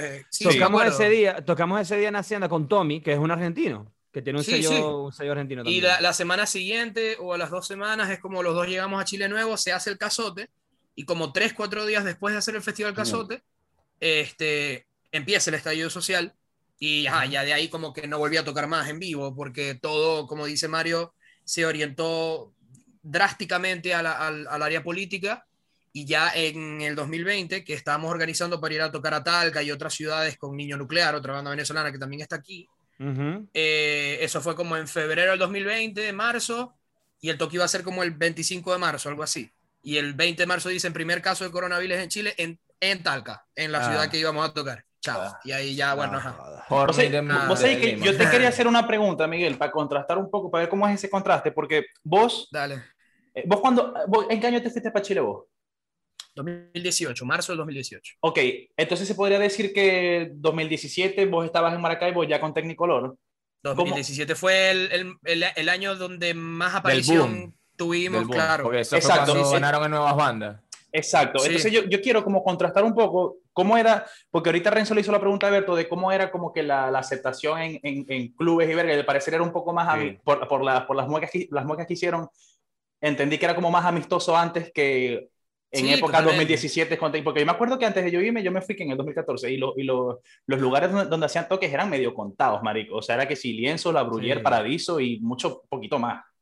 Mira, te digo, si vos contabas en el 2014 los lugares para contar con una mano, eh, yo la contaré con una, pero manca, ¿sabéis? O sea, Claro. sin dedos. O sea, es como. se Yo creo que era Miguel Ángel. Miguel Ángel eran No, cuántos? Estaba, estaba Dove, estaba Candice, Estaba live. estaba Life, estaba Rastabar, todavía estaba eh, Rastabar. No, pero yo no llegué Pero a tocar es en que Rasta, por lo que ejemplo. Yo tampoco, que ¿por, no, por qué no? Yo me pregunto eso, ¿por qué no tocamos en Rasta? Yo, porque ¿Por qué nunca acuérdate- tocamos en Rasta? Lo, lo Rasta que pasa cambió. es que ya, ya Rasta cuando cambió, Rasta nosotros. cambió. Sí. Rasta cambió, Rasta pero, pero igual me cruel. acuerdo. A ver, o sea, se yo conozco. cruel. No, se convirtió en Corel después, pero yo me acuerdo que cuando nosotros Sí. empezamos a tocar, todavía era Rastabar y yo, y yo conozco a la dueña de Rasta y yo todavía me pregunto por qué coño la madre nunca tocamos en Porque no, daban el, nosotros- no daban el espacio, marico. Exacto, ya no era rentable para ellos, weón. Lo Ok, que pasa es ok. que también, o sea, ve, respondiendo un poco a Jorge. Sí, Ah, bueno, no, dale, Seba, Seba. No, o sea, lo que yo, yo lo, que pienso, lo que yo pienso en ese caso, en particular con Rasta, es que yo ponía un peso en la balanza. Marico, la gente que tocaba en Rasta ya era gente que estaba prácticamente montada Total. a nivel nacional. Mm. Sí, era la vida sea, bohemia, eso- era vinilo verso, claro. Era Claro, gente- eso, o sea, eso que era- eso que ahí. Berto cuenta, eso que Berto cuenta de que no, que te presentáis, tengan sonido, dale a tocar, eso era antes. O sea, Eso ya nosotros como no en nuestra vivimos. época ya no, chao, o sea, era como bandas De hecho- caraqueñas o, o- o extranjeras o algún circuito de nuevas bandas, ya, chao. ¿Sabéis de qué me resto Bueno, yo, yo ahí vi al cuarteto de nuevo hablando de bandas extranjeras en el Rasta. Por ejemplo. imagínate. Arrechísimo. Yo me acuerdo que, marico, yo me acuerdo que la un- el único lugar en el 2015, a ver, o sea, todo el año 2015 fue el año en el que Página y Technicolor estuvo tocando demasiado, me acuerdo. O sea, nosotros tocábamos muchísimo y de hecho nosotros tocamos mucho con, con Majanta y con Luis Agüero, que son otros proyectos que estaban en el 2015. Y me acuerdo que el único lugar, el único lugar que le pagaba a las bandas por tocar era Candice Bar. Y me acuerdo que te Sí. pagaban 20 mil bolívares. En ese momento eran 20 mil bolívares lo que te Claro. pagaban y me acuerdo que lo que, lo que, te, lo que te daba era para comprarte que sea un balde de birra. Y Claro. ya, ¿me entendés? Bueno, malo no es. nada. No, cero. No, igual, era- igual eh, Jorge, para responderte tu pregunta, ¿verdad? Que cómo era, digamos, como que ya en el... A ver, nosotros comenzamos a tocar, tocar de manera más o menos estable 2015. Desde en el comienzo, tal como dice Berto, todo era muy a gusto gestionado, o sea, tú ibas al bar, mostrabas el disco, esto, aquello, hasta incluso a ve- a veces te tocaba jalar bolas y todo, ¿me entendéis? Ma, pues. de hecho, particularmente con Lynn Darwin pasó en Calle Club, que llegué a tocar jalar en bola? Calle Club y era como, no, no tanto de la bola, pero sí era como que, ajá, papi, esto, y el coño se la daba del duro y como que, ay, no sé, vamos a ver esto, aquello, y el local se la... O sea, muchos fines de semana de pronto estaba vacío, no tenía gente que iba a tocar y una vez, una, una vez como que hablé con él así por Facebook, tal, de que hice una, ¿me entendéis? Una publicación así súper polémica. Y él me respondió así como que, papi, si vos jaláis bolas para presentarte en los, en los locales y, y te van siempre a ver los mismos tres amiguitos tuyos, ¿me entendéis? O sea, Oh, no, como- man. Por eso que ahorita 10 Mierda. joyitas, pero bueno. Este, al principio, al principio sí, obviamente, era como vos tenías que ir, era muy autogestionado todo y, y, y- y ajá, si se te abría una fecha era como que tenías que buscar a otra banda que fuera un poquito más relevante, un poquito más grande, que más o menos trajera gente para que no fuera un- un- una caída del evento, ¿me entendéis? Pero tanto a Mario con Página, bueno, a Página en general, eh, como a nosotros nos pasó que obviamente después de que digamos vos vais más o menos empezado a tocar y sacáis un disco, sea EP o sea de disco de larga duración, y, y poquito a poco te vais dando a conocer en la ciudad, obvio, el círculo de amigos que te escuchan se va expandiendo un poco, hasta gente que no es necesariamente amiga tuya, pero que conocéis de toque, y ya es como que los, los bares conocen, claro, o sea, esta, esta banda va a venir y me van a venir mínimo 50 personas, ¿me entendéis? Claro. y ya se vuelve algo relativamente rentable. Ya obviamente en el último año, 2017, tal cual como dice Sebas, después de lo de nuevas bandas, después de, de, de ganar nuevas bandas y todo el asunto, ya es como, ya en ese momento que me imagino que es lo que le pasa también a, a Telex y lo que seguramente le pasó en su momento a Página también, ya es como que vos no buscabas los toques, o sea, era como te llegaban y Mm. que, mira, tengo esta fecha, venía a tocar, ¿me entendéis? O sea, Claro. y vos evaluabas, pues.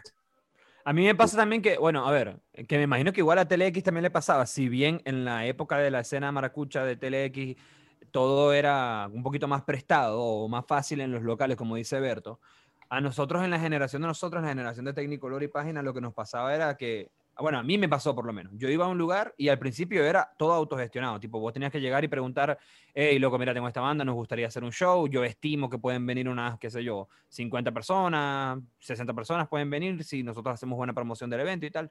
Y después de que vos hacías ese show, ese primer show, ya lo, ya, ya, o sea, si ese show eh, iba bien, los locales como que después te, te, te preguntaban, ¿me Es entendías? que era una apuesta, weón. Era una Sí, es que, es que poco a poco ellos iban ganando confianza. O sea, Exactamente. habían- y, y había muchos tipos de locales, o sea, había locales que apostaban un poco a la cuestión, de, o sea, como a, a algo, una propuesta como alternativa, y habían otros que eh, obviamente de repente podías lograr con ellos tocar un jueves, porque ellos, ellos decían como que, no, viernes y sábado viene gente que escucha reggaetón y, ¿sabes? Claro. por ejemplo. Tal cual, Claro. tal Eh, cual. eso era como muy relativo. Pero, pero es cómico porque, o sea, yo me pongo a pensar, obviamente todo esto se relaciona con la crisis, ¿no? Pero, por ejemplo, eh, yo, eh, in- incluso al final, o sea, ya, ya, incluso después de, o sea, estoy hablando que eso es como 2000, 2017 y 18, tal cual. Eh, yo me acerqué a varios lugares que de verdad era muy cómico porque ya yo tenía como el plan hecho y en ese momento todavía había gente en la ciudad, o sea, entonces yo les decía como, como que mira, yo eh, me encargaría de todo, me encargo como de todo lo que es la, la publicidad de esto, de montar el concepto del evento, de traer el sonido, o sea, yo solamente necesito de tu parte el, el local, la electricidad y se te va a pagar como tanto porcentaje de la entrada. O sea, yo llegaba como con un plan todo armado y de verdad todavía había gente que realmente veía eso mostraba más o menos los, los números, porque es, lo, es a lo que yo voy. O sea, uno tiene que también, o sea, en cierto punto uno también tenía un, un- como un número de personas con lo cual negociar. Eh, o sea, por lo menos nosotros, antes de, del desastre, de, o sea, antes del 2014, que para mí fue, es como un punto de partida ya, o sea, súper fuerte, irrecuperable. Sin ¿no? duda, sin duda. Eh, nosotros hicimos varias cosas en la estancia y habían 1.200 personas, 1.500 personas Holy en la estancia. Increíble. Entonces, mierda, nos- brother. yo por lo menos yo llevaba videos, vi- videos de eso, videos de, o sea, como de verdad, eh, por lo menos el, el festival en torno del 2014 de enero, habían mil personas. Y era eso, o sea, era como que, verga, mira, nosotros podemos como llamar esta cantidad de gente, realmente tu local mete, me acuerdo que me pasó con un local que era no todos van al cielo. Claro, claro. Claro, obvio, obvio. obvio. Eh, el local metía, no sé, como 200 personas, ¿no? Eso, yo le dije, mira, evidentemente lo que hagamos acá, esto va a llenarse, va a explotar. No,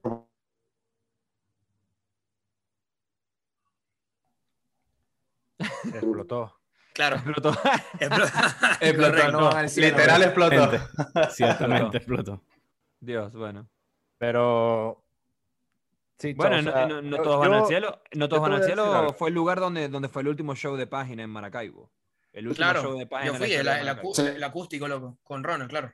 Ajá. Yo- Y, y Tecnicolor tocó un par de veces en No todos van al cielo hacer también. esto, tal. Terminamos en el Matsul, hacer como unos, unos toques. Sí, es es que ahí empezaron a hacer toques, pero por lo menos nosotros no, no, no nos dejaron tocar. O sea, No, y es lo, y es lo no puede cómico, que ser. es a lo que voy, o sea, era como que eso fue después de que, de que nosotros, sí, súper raro, o sea, yo me reuní con el dueño y de verdad que, eh, o sea, hizo como varias peloteadas hasta que de después me, me dijo que ahí iban a empezar a organizar unos eventos, creo que eh, era... Mierda. Era Erasmo. Sé que era alguien de, de, de esta vaina, de, de, ¿cómo se llama? Dios mío, Laguna tal. Eh, Jacoba, ¿no? este, pero es Jacobo, exactamente. Ajá, También dijeron ok. como Oh, se, se está, se está- Estamos, estamos, sí, estamos perdiendo la comunicación con Eberto. como que no se, no, no se sigue bien. el- pero, verga, eso responde mucho un poco a la pregunta que vos hiciste al principio, Mario, de porque, porque vos le hiciste una pregunta que era como, verga, ¿por qué creéis vos que muchas bandas como que son muy efímeras, marico? Y es que vos te das cuenta que la escena en Maracaibo, o sea, no, cuando no, vos... o sea, lo que sea, cuando vos te mudáis, por lo menos aquí en Argentina o en Chile, vos te das cuenta y veis cómo es la escena, vos te das cuenta que la escena en Maracaibo está en pañales, marico. Es una mierda, Claro. claro, loco. o sea, Sin embargo, sin embargo, otro. Sin embargo, vos, o sea, ¿qué es lo que percibía yo, por ejemplo, dándome cuenta un poco, comparando la escena argentina, la escena chilena, como under, under? Un poco, un poco la misma crisis y, y todos los problemas alrededor sirven de catarsis para el artista para, para sacar aliento, ¿no? Para ir más adelante. Claro. Y eso pasaba un poco en la movida Maravina.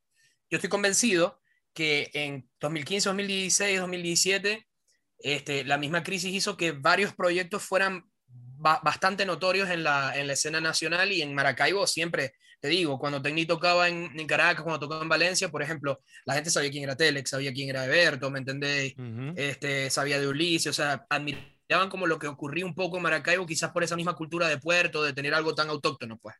Entonces, claro, en infraestructura, nuestra escena está en pañales, eso, o sea, sin duda, pues. Eh, Claro. Y obviamente sigue así. Sí, sí. Pero de todas maneras, y no, no digamos como que no hay que pasar desapercibido el hecho de que la misma crisis hizo artistas este, con bastante talento, digamos. Como Claro, bueno, es que por eso que muchas me- cosas que la gente tenía ahogada, ¿me? Claro, por eso a mí me hubiese encantado que Verga hubiese podido estar eh, Gabo. este, Todavía, Gabo, sí. claro, porque él todavía está allá, ¿me entendés? Y por lo menos yo que viví. Ah, bueno, yo- claro, yo por viví- cierto, íbamos a tener, íbamos a tener invitado a Gabriel, el cantante de Soler, que es una banda que sigue haciendo vida en Maracaibo. Sí, y Eso, yo viví, yo viví aquí un tiempo con, con Joffre, que entiendo que colaboró en el disco Claro. que sacaron con, con, con Soler y Marico, el disco sonaba Sí. muy regatario, en verdad tenía muy canciones. Joffrey es como el baterista de las Del bandas pueblo, del- entero. del pueblo. del. Ya, marico, cuando Technicolor, cuando Technicolor gana nuevas bandas era con Joffre. Tenían a Sí, Joffre. de hecho, estaba yo, sí, claro, Daniel, Marico, yo, Daniel- mira, hablando- Daniel no- Aquí, así corto, ¿Sí? pa- Marico, ¿cómo fue esa verga, Marico? ¿Cómo fue el beta de poder participar y llegar a ganar? Porque no, o sea, no, me podéis corregir si me equivoco, pero en, ese, en esa edición, no sé si fue que hubo el pedo de los dos ganadores. Sí, tenéis razón. Ese. Ganamos, de hecho, es curioso, ¿no? Porque Es la otra banda que ganó, la otra banda que ganó, no es la primera vez que pasa, ¿o? ojo. Eh, sé que en el 2013, por ejemplo, ganaron Holy Sexy Bastard y Los Colores, por ejemplo. No, Holy Sexy Bastard y O'Kills ganaron, como que al mismo, mismo tiempo, ¿no? Eh, nosotros ganamos con Polyman, de hecho, que fue una banda que era una banda de Puerto La Cruz, este, que estaba, por ejemplo, eh, mucha música genial en su momento, este, tenían contacto con bandas cercanas de allá como Buena Parte o Tomates Fritos, ¿me entendéis? O sea, eh, y de hecho, la tecladista de, de, de Polyman es Ire Pelusa, loco. Claro, claro, que ahorita, que ahorita le está yendo súper bien a ella. Increíble. Bueno, va a sacar tema con Raguayana ahorita, ¿me entendéis? Por ejemplo. Sí, o sea, Entonces, bien. No, o sea, yo la verdad no me, no me sorprendí tanto. No me sorprendí tanto porque yo este, entendí por. Tú analizas un poco todas las bandas que tocan, ¿me entiendes? Como que, que se van presentando en el día a día, todo, o sea, en, en los dos días de festival. Nosotros cerramos, eh, pero fuimos también el sábado para ver cómo era todo el asunto, ¿me entendés? Para ver el desarrollo, ver con qué nos enfrentamos y todo lo demás. Y bueno, también tripear, obviamente, ¿no? Obvio. Eh, Y digamos, eh, pasa mu- pa- pasó mucho de que nos dimos cuenta, habían muchas bandas geniales, pero sí, sin duda, como Polyman tenía una, una como que una, una fuerza en tarima muy imponente. O sea, eran muy, muy imponentes y eran muy, muy buenos y decíamos, no, como que no, no, esto es de ellos, ¿me entendés? Estaban consolidados, pues. Sí, obviamente, o era, como genial. Tenían pocos sencillos publicados, pero tenían música estupenda, pues, y, tocaban muy bien. Eh, ahora, claro, o sea, igual dijimos como que no, vamos a romper esto porque simplemente, bueno, estamos tripeando, estamos con público de otra ciudad, eh, y más de por el tema de dejar el nombre de Maracaibo en alto o algo así, fue como que un asunto de, hey, vamos a destruir esto, ¿me? Vamos a tripear, vamos a disfrutárnosla a full porque como que no sé, varios de nosotros crecimos con el asunto de, ay, mira las nuevas bandas, ¿te imagináis algún día participar en nuevas bandas? Ah, qué loco, tal, así como. Entonces era como que vamos a tripearnos esto, pues. Y terminaron ganando. o sea, y terminaron ganando. Claro, claro, o sea, a mí no me sorprendió este, que, que, que hubiese sido una victoria compartida por lo que te digo, porque Polyman de Claro. verdad fue, fue, fue tremenda, pues, y, y genial, o sea, nos permitió volver a Caracas un par de veces más, a, to- a tocar, a hacer ami- amistades a raíz de la banda, como con Vargas, con Manuel Ángel Redondo y, y todo esto. Bueno, que ahorita Manuel Ángel también está montadísimo. Sí. Sí. Demasiado. Eh, sí, Impresiona. sí. Sí, Otro, este, Marico, ustedes cuando tocaron la final de Nuevas Bandas, ustedes lo hicieron Sí. en un local, ¿no? No, no. o, lo hicieron, o lo hicieron en la plaza. No, eso fue en el, en el, en el revista La. Dosis, ¿no? En una plazoleta con revista La Dosis. Lo que pasa es que, claro, Revista La Dosis era, eh, obviamente, organizaba eventos en el Centro Cultural Chacao, que evidentemente Berto lo conoce bien porque sé que ahí tocó con, con Armando Áñez de recordatorio un par de veces y todo, o sea, claro, esa Sí, tarimita, sí. pues era como una No, y concha con- y con acústica la- pequeña. Con, con la dosis tocamos. va- varias ah, con la dosis también, bueno, espectacular. Sí. Este, y, y bueno, o sea, fue ahí, como en el Centro Cultural Chacao. Ya después, Ah, como sí. el año siguiente, que sí fue como que eh, nos invitaron a tocar para, para cerrar, pero como invitados nomás fue en la Plaza Francia o Plaza Altamira. La plaza Genial. Claro, porque yo, me- yo, yo recuerdo que yo antes, cuando estaba. Yo viajaba mucho para Caracas. eh, en diciembre. Hermosa Caracas, hermosa. hermosa Caracas Y siempre. me acuerdo, Marico, que el Nuevas Bandas, la final de las Nuevas Bandas, no recuerdo si era en el Altamira o era en, en Plaza Francia, pero siempre era eh, eh, o sea, en Plaza al aire libre. Entonces, como que el ambiente, Marico, es, es muy distinto. Que, que está como encerrado, que la lo gente que pasa está- lo que pasa es que también eh, es que es muy loco no que estamos hablando de, de todas estas cosas y siempre terminamos tocando un tema de, de o revolución social o protesta o esto o aquello o sea pero bueno ajá, es como contracultura Son estamos ligados pasan. con eso No, pero es que Eso es va demasiado- ligado, eso va ligado. Ojo, sí de- Claro. de verdad, les digo algo. Em, o sea, post Gemelas, este, es un mundo convulsionadísimo. Claro. claro Sí, O sea, total. o sea, yo no les puedo explicar, yo no les puedo explicar a ustedes lo tranquilo y no pasa un coño que fue los los 90, 90 claro y, y, y principios de los 2000, en serio. O sea, yo, yo cuando vi en la televisión como la verga del ataque a las torres, chavo ahí, aquí fue la claro. vida, no, pero es que to- de verdad, la vida no ha sido la misma, nunca. Claro.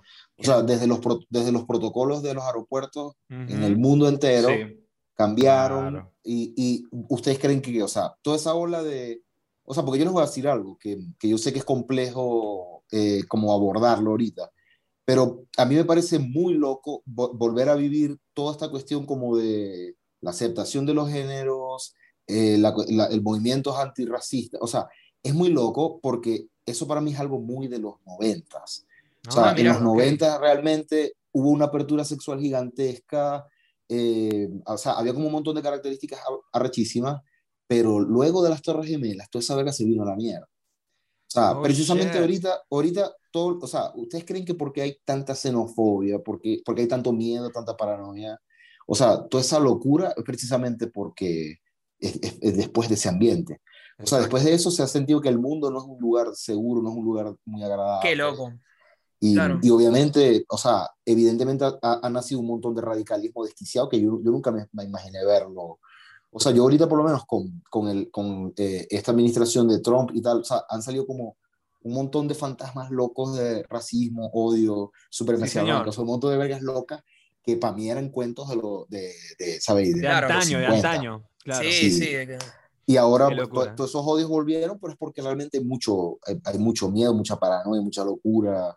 O sea, Claro. precisamente por eso también hay una guerra cibernética, ¿no? Con tu- o sea, por, por eso, por, por eso es que viene como toda esa locura. De la- o sea, Claro. digamos, to- toda esa sensación de que te están vigilando y que a través de internet saben todo Big Brother. hacer. O sea, claro realmente to- Ujú. todo ese pedo del Big Brother es realmente por el pedo de las Torres Gemelas, porque Claro. a partir de allí, Estados Unidos y un verguero de países, eh, digamos, tienen como unas leyes donde ellos te pueden espiar porque siempre y cuando sea como algo antiterrorista. O sea, el- ha sido un pedo es por el terrorismo. pues. creo No, y, y hoy, Claro, el día, el, sí. el- hoy el día del campo de batalla. yo, no, lo- yo no lo había pensado así. O sea, yo sé, yo sé que hay un tema súper importante en Estados Unidos de que pasó eso de las Torres Gemelas y la gente justo después de eso empezó como a aceptar muchísimas medidas muy fritas, muy locas del El gobierno. mundo cambió, el mundo cambió. Claro. que la gente empezó a aceptar esa verga y yo creo que lo que está pasando ahorita es que la gente se está dando cuenta, tipo, no, nosotros aceptamos todas esas medidas locas en ese momento porque era un momento crítico que nos acababan de atacar y estábamos Sí, vulnerables, sí. ¿me entendéis? Pero ahorita la gente Sí. está como, como poniéndose en contra de esas vergas porque se dan cuenta que son medidas extremas, ¿me entendéis? Claro. Hay locura. Sí. Sí, que pasa que también pero nunca, lo- nunca lo había pensado así, nunca lo había que- pensado así, de tipo de que, que sí, de que el mundo sí cambió después de ese momento, pues. Claro, el mundo es que después de sí, ese momento cambió. si pudiera, a mi parecer, si pudieras compaginar, o mejor dicho, acompañar eh, algo que cambió el mundo radicalmente en, en, estos, en este aspecto, como lo que dice Berto de, de las Torres. Gemelas, yo creo que lo otro es eh, la Internet, ¿me entendés? Claro, es que el, inter- el que- internet se convirtió en el campo de batalla de todo esto que dice ver todo lo del racismo, o de la sea- vega y tal. Sí, es que, es que realmente hay que recordar algo. El problema es que el Internet también ha sido un medio para que, los te- para que el terrorismo avance. Claro, Obvio, O sea, o sea, toda, esa, toda esa verga desquiciada de, de ver cuál es tu actividad en Internet es porque obviamente to- o sea, todos esos ataques de Francia, toda esa verga son un verguero de cosas que la, o sea, están constantemente hablando por Internet la gente. O sea, Exacto. otra Bueno. cosa, no, no existía, por ejemplo, la Deep Web y esa verga. Ujú. Eso no Claro. existía. Claro. Claro, O claro. sea, hay, hay como un montón de cosas donde... El mundo era más bonito. no- no- pero no es que no te verdad- enterabas de las cosas terribles que podían pasar. así. Claro. No, no, o sea, sí, se- sí uno se, enteraba de cosas, pero no había como también como un- una herramienta sistemática como para hacer Exacto. ese tipo de vergas tan No abominables. había tanto alcance, pues. Como... Sí, o sea, Verga, ¿sabes que me volaste la cabeza. Alberto, con la verga de que, que- o sea, que tipo esta verga de, de, de la libertad de los géneros, de la aceptación de distintos géneros, eh, eh, eh, Verga, la lucha entre racismo, o o sea, para vos es para como mí un eso era un flashback, tema pues. superadísimo, te lo juro. o sea, Exacto, exacto, que muy tema fritera, o sea, en los se 90 eso estaba como que caso cerrado, eso está listo, eso está Igual ponete Sí, a o ver, sea, por lo general había- habláis de había todos estos temas. Habláis, habláis de todos estos temas, ¿no? Me pasa a mí, por ejemplo. Eh, y, y por, esta, por esto se mata todo el mundo que tenga como de 28, 29 para abajo, se mata y lo discute y tal y tal. Y ponete a ver, o sea, la gente como de treinta y tanto en adelante suele estar callada, suele como escuchar, pero debe de ir por lo que dijo Alberto. Es como, claro, ya pendiente. vivimos, ya vivimos esto, ¿me entendéis? O sea, Sí, o sea, en, en realidad, como repito, o sea, yo, yo nunca había sentido tanto odio como ahorita, pues. Es, es demasiado loco. así. Qué Demasiado demencia loco. esa verga. Me volaste, me volaste la cabeza con eso. Claro, porque, a ver, nosotros en los 90, yo en los 90 era un niño, loco. Yo nací en el 93. O sea, Exacto, exacto, exacto. imagínate, yo, imagínate. O sea, para mí realmente todo esto, yo lo siento, yo lo siento como que es algo de ahora, pues. Como que está pasando ahora, pero me, me decís eso, que en los 90 ya era algún tema superado Pero es que, y me ojo, volás la cabeza. ojo, sí está pasando ahora. O sea, lo que sucede es que, eh, ¿qué pasa? Que, hu- o sea, hubo como un momento muy fuerte de represión y obviamente la gente está harta ya. O sea, realmente sí había que recuperar ese espacio, ¿me entiendes? O sea, Claro. todo esto que está sucediendo obviamente es necesario. Y obviamente hay un montón de gente que, ok, hay muchos radicales dentro de los movimientos, pero yo creo que incluso esa rechera y ese resentimiento tiene que estar, porque es que de verdad estaban pasando cosas muy desquiciadas. ¿no? Muy O sea, fritas, pues claro. ¿Y, tú, vos, sí. ¿Y vos crees que está, e- ese retroceso está ligado con el accidente de las Torres Gemelas? Pues? eh, yo creo que literalmente viene de allí, literalmente. Viene- Ve, pero es que, una claro, avalancha, pues. Es O una sea, avalancha pasa de es porque- que, porque, lo que pasa es que eso es que como... ser un, ser un, un carajo del Medio Oriente, o sea, ser alguien, ¿me entendéis? Como de ese tipo de cultura en Estados Unidos luego de eso, marico. Era una, Sí, era una cacería de brujas.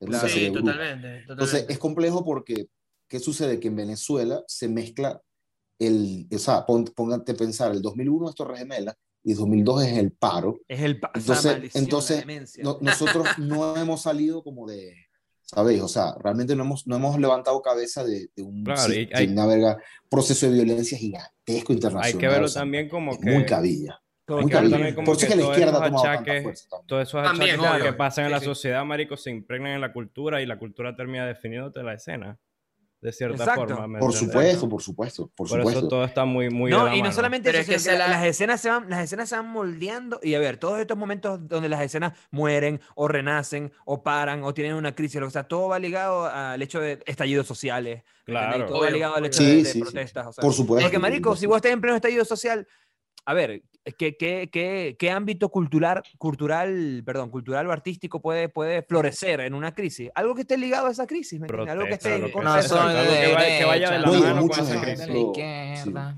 Sí, Hay, hay demasiados hecho- ejemplos de, Ujú. digamos, de, de creación en crisis que son increíbles. O sea, porque es que yo creo que to- todo eso se une a una sola frase que particularmente, o sea, yo la utilizo mucho, a mí me gusta. Creo que todo se une es como con una cuestión de acto de resistir. O sea, es, es la cuestión de simplemente poder dar fe de, de existencia. O sea, hay muchos cuentos, por lo menos, que, que- que son un poco clichudos porque cuando uno mezcla, cuando uno habla ya como de campos de concentración y Hitler, verga, a mí me da un poco Mierda. de caspa. Claro. Sí, a mí me da un poco de caspa porque, porque es como el puto clásico ejemplo, pero, pero es que realmente es un ejemplo muy válido. O sea, por lo menos yo sé de, de, de, de muchos cuentos de trinchera, de eso de campos de concentración, donde, papi, o sea, ¿qué, qué esperanza puede haber en un puto campo de concentración? ¿entiendes? No, O sea, cero, es como cero, que cero. está como ahí tortura, o sea, hay locura y hay muchas cosas como que, o sea, como que todos se preocupaban como por por, por afeitarse. O sea, como que Exacto. todos tenían como de contrabando o un espejito o un vidrecillo, o sea, algo, era, porque la cuestión de ellos era como que, ok, estamos aquí, pero los coños se seguían afeitando, se seguían tratando de acicalar, o sea, había como un acto de resistencia. O sea, incluso hay cuentos como de que hacían como unas paredes humanas, o sea, como de mucha gente de espalda, porque si habían parejas era como que la gente se los cubría así como para que la gente pudiese coger y todo era. What the en los fucking campos. hell. Sí, o sea, bro. ¿cómo Qué te loco, digo? Pero es que, verga, o sea, marico, es ese peo, o sea, era como una cuestión de, de ah, no, no nos vamos a dejar, ¿me entendés?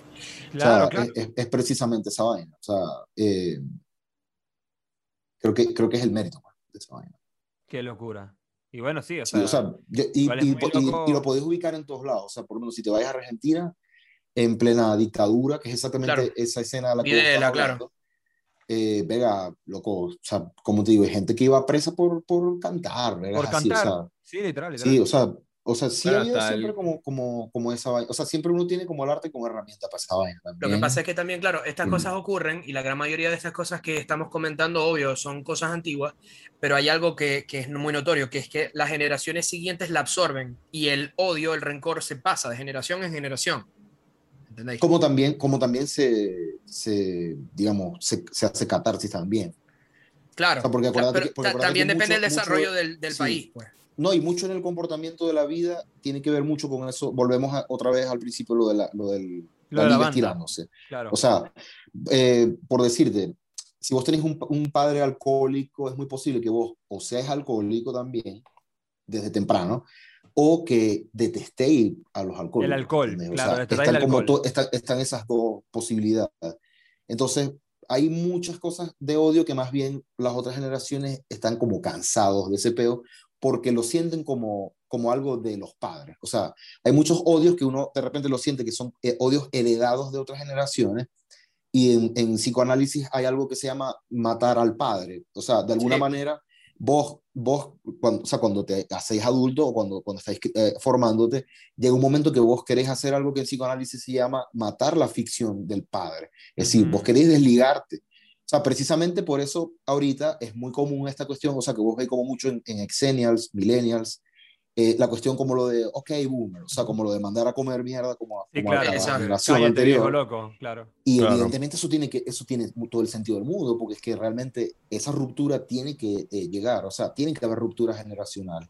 Vos podéis rescatar cosas del pasado y trabajar con cosas del pasado, pero si vos no haces una ruptura realmente con lo anterior, nunca vas a hacer algo nuevo. Nunca Claro, va a no haber nada realmente nuevo. algo nuevo.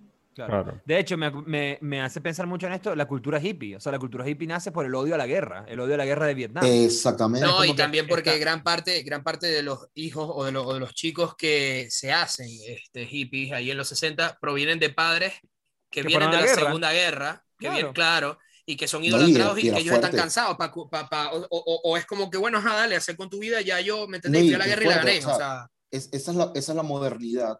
Eh, y la modernidad fue muy estricta, loco. O sea, mi madre por lo menos tiene una formación moderna. Mi madre nació en 1950 y ella tiene una formación moderna fuerte y vos te das cuenta. O sea, no, no, no, no, les, no computan muy fácil la contracultura, o sea, el- el- lo posmoderno, Lo contemporáneo, claro. Sí, lo contemporáneo es algo como muy fácil para el moderno y tiene todo el sentido del mundo, hay que entenderlo por contexto, ¿me entiendes? Pero mm, a mí particularmente me gusta, o sea, si tú te pones a ver, por lo menos eh, el punk, por ejemplo, a finales de los 70, era toda una, una respuesta a la, a la vaina blandengue hippie. O sea, Ujú, exacto, Jo- exacto. Johnny- Johnny- y el, y el grunge es respuesta, el grunge sí. respuesta al glam. Exactamente, Claro, exactamente.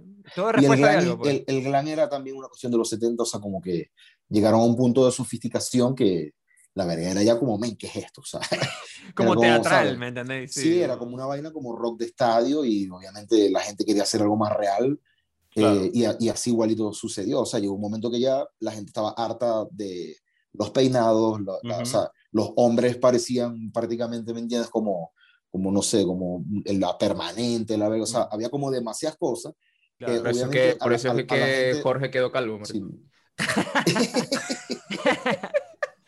Pre- Sí. Precisamente pasa eso, o sea, que, que obviamente hay un rechazo porque es como obligación, esto tiene demasiada producción y yo realmente, yo, ¿sabes?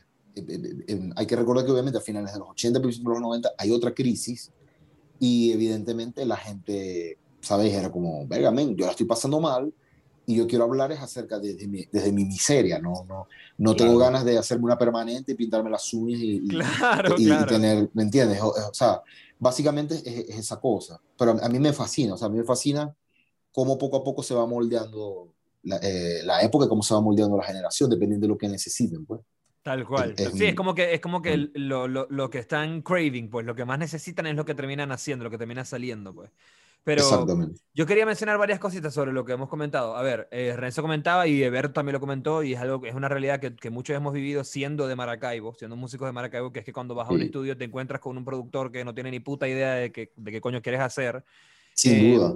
Pero puedo mencionar algunas cosas, digamos que para mí por lo menos fueron respiros que existían en Maracaibo, que a mí me hacían sentir que yo estaba dentro de una escena. Yo me hacían sentir que yo, que Sí. yo, yo, yo sentía como que mierda, en Maracaibo sí hay rock and roll, se hace rock, se hace música alternativa, ¿me entendés? Por ejemplo, tengo que mencionar al gran Andrés Melo, con el que hago música desde que tengo como Yo 18 años. sabía, que ibas a mencionar a Mel. Loco, es que Melo, Melo, Melo se convirtió en el productor de mi generación, ¿me entiendes? O sea, Por supuesto, pero es que me lo entendía. ¿entiendes? Exacto, loco. Melo, ah, bueno, a ver, yo tengo que mencionar algo muy importante, una anécdota histórica. El primer show oficial, real, así, de, de, de banda que yo tuve en mi vida fue con TLX en el Teatro Bellas Artes y yo estaba en la batería tocando con los cassettes. Y, Sí, y me acuerdo que, y me acuerdo que ese show lo produjo Melo. ¿Me entendéis? Sí, sí, lo recuerdo. ese show eso lo hizo fue- Melo y, y, y él fue en la estaba de- parte de afuera. de Bellas Exacto. Artes, una tarimilla. exacto. Y él estaba en, en la parte de la consola, ¿me entiendes? Que por, o sea, imagínate, ya de por sí yo, yo siempre lo pienso como que no puedo creer que el primer show que teníamos nosotros como banda, gracias a Melo, es con TeleX, que mierda, o sea, es una, es una banda que tiene muchísimo bagaje en Maracaibo. O sea, para, para las personas de nuestra generación, TeleX son como los padres del indie rock en Maracaibo, ¿me entendés? Porque ya ustedes nos llevan a nosotros como ocho años de ventaja, ¿me entendés? Y diez Claro, años de ventaja, o sea, y, y diez años de trayectoria, ¿no? También TeleX para muchos de nosotros que, que somos parte de, de la escena, o fuimos parte de la escena de Maracaibo en esa época, era muy sorprendente que gente de Caracas supiera quién era TeleX, ¿me entendés? Que gente de No, es que México sí, supiera no, quién es TeleX, o sea... es, es que, es que velo de esta forma, o sea, mira, y con, o sea, Alberto está presente y ajá, o sea, seguramente ha escuchado esto mil y una vez, o sea, pero es evidente que tanto en nuestra generación como la, anteri- como la anterior Telex es la, la banda más grande de, de- del de movimiento Maracaibo. alternativo de Maracaibo, Claro. por supuesto, sin duda. Y de hecho, te envidio un poquito porque yo también iba a tocar con ellos una vez en, Para- en Paradiso y fue como que se robaron todos los equipos de sonido de Paradiso y el toque se canceló. ¿me Se acuerdan, se acuerdan de Claro, locura? marico, Qué nivel, Eso fue una locura. Ya había flyer y todo. Se metió un, así. un comando. Un Sí, comando. señor, acá. sí, señor. Sí, señor. Y con armas largas y toda mierda, un poco de. Pero es que de re- recuerden que hubo un momento que en Maracaibo de repente empezaron a haber comandos. Me acuerdo que una vez Sí. robaron el cine de galería, otra vez robaron una boda entera. Sí, señor. Marico, muy Marico, cabrón. sí, no, muy, muy, muy heavy, No, yo- yo les digo, eso, o sea. Yo, yo por lo menos Ulis- Ulises, por lo general utiliza una frase que, que en realidad, marico, o sea, a nosotros nos sorprende mucho cómo se siguieron haciendo cosas en, en Venezuela post-apocalipsis. Claro. O sea, de verdad, marico, hay un montón de cosas que, vegación, o sea, igual siguen haciendo. Eso, eso es lo brutal, eso es lo genial, por lo bueno. Es lo, lo que me parecía súper cool. E incluso nosotros vi- vivimos como los últimos cartuchos de eso. O sea, por lo menos yo recuerdo Sí. un, un toque que, que fue, o sea, que me acuerdo que creo que fue el único toque de técnica que nosotros tocamos juntos, que fue en el Bellas Artes. Eh, Claro, o sea, que, sí. que- que tocamos con los autómatas. Con los Sí, autómatas, claro, claro, sí, sí. Tocó- Eso fue, eh, si mal no recuerdo, como en, en Medio Sol. 2018. Eso fue, no, en no, eso es 2018. 2017. 17. 2017, ah, bueno, por finales, una cosa así, Sí, 2017. Sí, o sea, yo, eh, yo por lo menos creo que, Vega, hicimos lo que más se pudo eh, y, con, y con mucho cariño, no sé, o sea, cre- creo que, creo que, Vega, tiene como mucho más valor todo lo que pudimos hacer tomando en cuenta todo el desastre que había. todo, Totalmente. o sea, Sin duda, sin duda. o sea, Lo grabamos, to- tomando en cuenta esa como- crisis, eso es algo que desanimaría a cualquiera y, y Vega, yo, yo igualito seguía viendo gente yendo a los toques, así fuese mucho menos, pero por lo menos las últimas cosas que nosotros hicimos en 2018, que fueron las fiestas domésticas, eh, Vega, En el Maxul, ¿no? Eso fue en el Maxul, ¿no? en el Maxul y luego en el Hotel del Lago. Y. Vega, loco, en el Maxul fueron como 400 personas, o sea, fue gente incluso de otras partes del país, o sea, Qué eso. Vega, sin duda eso, eso es un logro tomando en cuenta lo que, ¿sabes? No hay luz, no hay, no hay, No hay nada, gasolina. claro. Sí, o sea, realmente la gente al final siempre tiene ganas de, de disfrutar y ganas como de hacer algo, o sea, Marica, eso a mí me eh, parece una no, demencia. no lo dudo. Me parece tan loco brutal, que, o sea, claro, me parece tan loco que, a ver, Es histórica esa mierda. o sí, sea, por eso, por eso es que, Literal. por eso es que habíamos, por eso es que habíamos invitado un también a, por eso, haga un libro de todo esto, claro, no, por eso habíamos invitado también a Gabo, porque verga, Gabo, como él está viviéndolo en este momento en Maracaibo, ¿me entendí? Sí, como por supuesto. que queríamos tener ese ángulo de, de, de- de- o sea, estando Maracaibo y Venezuela tan golpeados, ¿qué se puede hacer ahora, ¿me entendí? Pero bueno, ya, ya y- tendremos, y, ya tendremos y esa todavía, o sea, ahí voy yo, marico. Yo veo por lo menos a Oscar Quintero, Ajá. era loco. Para sigue haciendo música, ¿entendés? Sí, ahí está, O está echando la bola. Esa verga. Cosas tremendas, cosas tremendas. Eh, creo que van a Por sacar ahora supuesto. como un documental de una, como una pequeña historia del rock de Maracaibo. Ah, bueno, sí, ese, ese es Rafa. Yo, con de hecho, yo Rafa, estoy haciendo claro. la música, le- yo le estoy haciendo música a ese documental Exacto. eh, y, o sea, ayudé un montón a Rafa con ese docu. Tiene unas vergas de ficción que están súper divertidas. Tocan la parte de la, Sí, tocan sí. la parte de la secta satánica. Pero eso ya, eso, eso, eso ya salió o está en proceso todavía. Está, no, está- él- no, está en proceso, él está trabajando proceso, porque, es que, porque les voy a decir algo. Rafa tiene, yo creo que como, como cuatro años haciendo entrevistas. Y más de 100 Wow, entrevistas. Pero es que yo recuerdo, ese Y- ese y es el documental que se llama El Rock en Maracaibo de los 90, ¿no? No, no, Sí. se llama No, Acá, acá no, no. hay nada. Acá no hay no hay nada, acá no hay nada. Ah, Sí, Que- que hay ojo, otro que vi, hay otro que esa- vi que es de los me parece- 90. Sí, porque es que ese, ese lo hizo el señor Ángel Elvis, que, que en paz descanse. Era el Ah, saxofonista de presidente. Ok. Él sí lo presentó. Pero ese Ah, ok. documental está bastante incompleto, es como muy por encima. Ok. El de Rafa, de verdad que, verga, va a valer mucho la pena porque el pana fue como a, de verdad las fuentes de millones de cosas. Y, y es impresionante eso, o sea, a mí me, me parece ultra indicado cómo lo llama, o sea, la vaina de acá no hay nada, porque es que genuinamente, de verdad, hay una legión de personas que piensan como que, no, sí, no se hizo nada, Claro. y realmente sí hay millones de cosas, pero obviamente mm, se documentaron precariamente, eh, o sea, había como, como otras circunstancias, pero o sea, eso está súper bueno, va a estar, va a estar súper bueno. realmente. Qué arrecho, loco. ¿Cómo, Pero se, no cómo se llama el Rafael qué? ¿Rafael qué? Rafael Valera se llama. Hay un Rafael Instagram de- del documental ahorita, Sí. se llama Acá no hay nada, que el tráiler está brutal, realmente. Genial, Ay, mierda, lo, lo vamos a buscar, lo vamos a buscar, claro. Sí, lo voy a buscar, Sí. me llama la atención. Verga, qué Sí, arrecho. eso, A va- ver, eh, eh, eso yo creo que le faltan todavía unos meses de trabajo, pero eh, verga, yo creo, yo creo que va a ser una pieza muy importante porque de verdad está todo el mundo, o sea, desde, el- desde gente, se hace coño entrevistó desde el- gente de la Gran Fogata hasta, hasta el 99. pues. O sea, hay demasiadas cosas y se, se entienden muchas cosas. Muchas cosas que están perdidas. Eh, él se encargó de recuperar como mucho video, mucho cassette, eh, y tiene como mucho material diverso. Él también casualmente tiene mucho material de la escena de nosotros, eh, sobre todo el momento más fuerte para mí, que fue como entre el 2008 y el 2012. Esos cuatro años creo que son donde había como más fuerza. Sí. dirías yo me que fue la, que fue yo- la época más movida de, de la Es que escena de me- TX. Sí, o sea, de cuando nosotros estábamos activos tocando, era, eh, como les digo, o sea, eran- era el momento donde genuinamente había un montón de gente en Maracaibo. O sea, es que todo ha sido un problema demográfico, un problema de gente. También, claro. Obviamente De con la de crisis y el éxodo, sí, con el éxodo es complejo, pero igualito se siguen haciendo cosas igualito. O sea, eh, y no Maracaibo, Venezuela en general. O sea, ahorita eh, por lo menos demostraron unas vainas que, que está haciendo un brother en, en Valencia de, de hyperpop, que la verga está del coño, o sea, arrechísimo. loco. O sea, es escuchar a cualquier vaina de cualquier otra parte, pues. Y, o sea, en medio de toda esa locura es increíble que haya gente todavía creando cosas, pues, Haciendo que- cosas que- así, que, sin se- duda, que se claro. rehusan a, morirse. Eso me parece Sin genial. duda, sin duda. Bueno, eh, Miguel Ángel, yo te quería hacer una pregunta que no te la hicimos nunca realmente, eh, coño, que hay que hacerla también. ¿Cuál es tu escena musical favorita, si tienes una, de la historia? Verga, una sola, o sea, pasa es que, ajá, eh, crecí como, crecí, claro, como que, ajá, no sé, este, escena, escena, podría ser la de Manchester, o sea, que fue la de Manchester en los 80-90, A mí me fascina.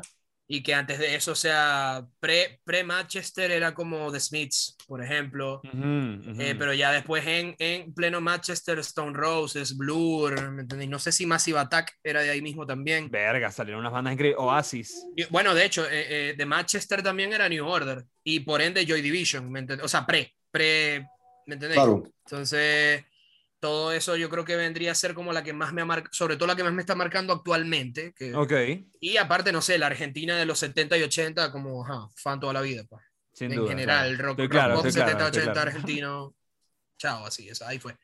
Claro, qué genial, qué Sin genial. duda. A ver, em, Eberto, en este momento en el que la, en que la- en el que la escena de TeleX está como booming, así en pleno boom, en plena bomba, en el 2007-2008, ¿qué está pasando en el resto de Venezuela? ¿Qué está pasando en el resto de las escenas en Venezuela? O sea, ¿hay- ¿existe algún tipo de riña entre la escena caraqueña con la maracucha?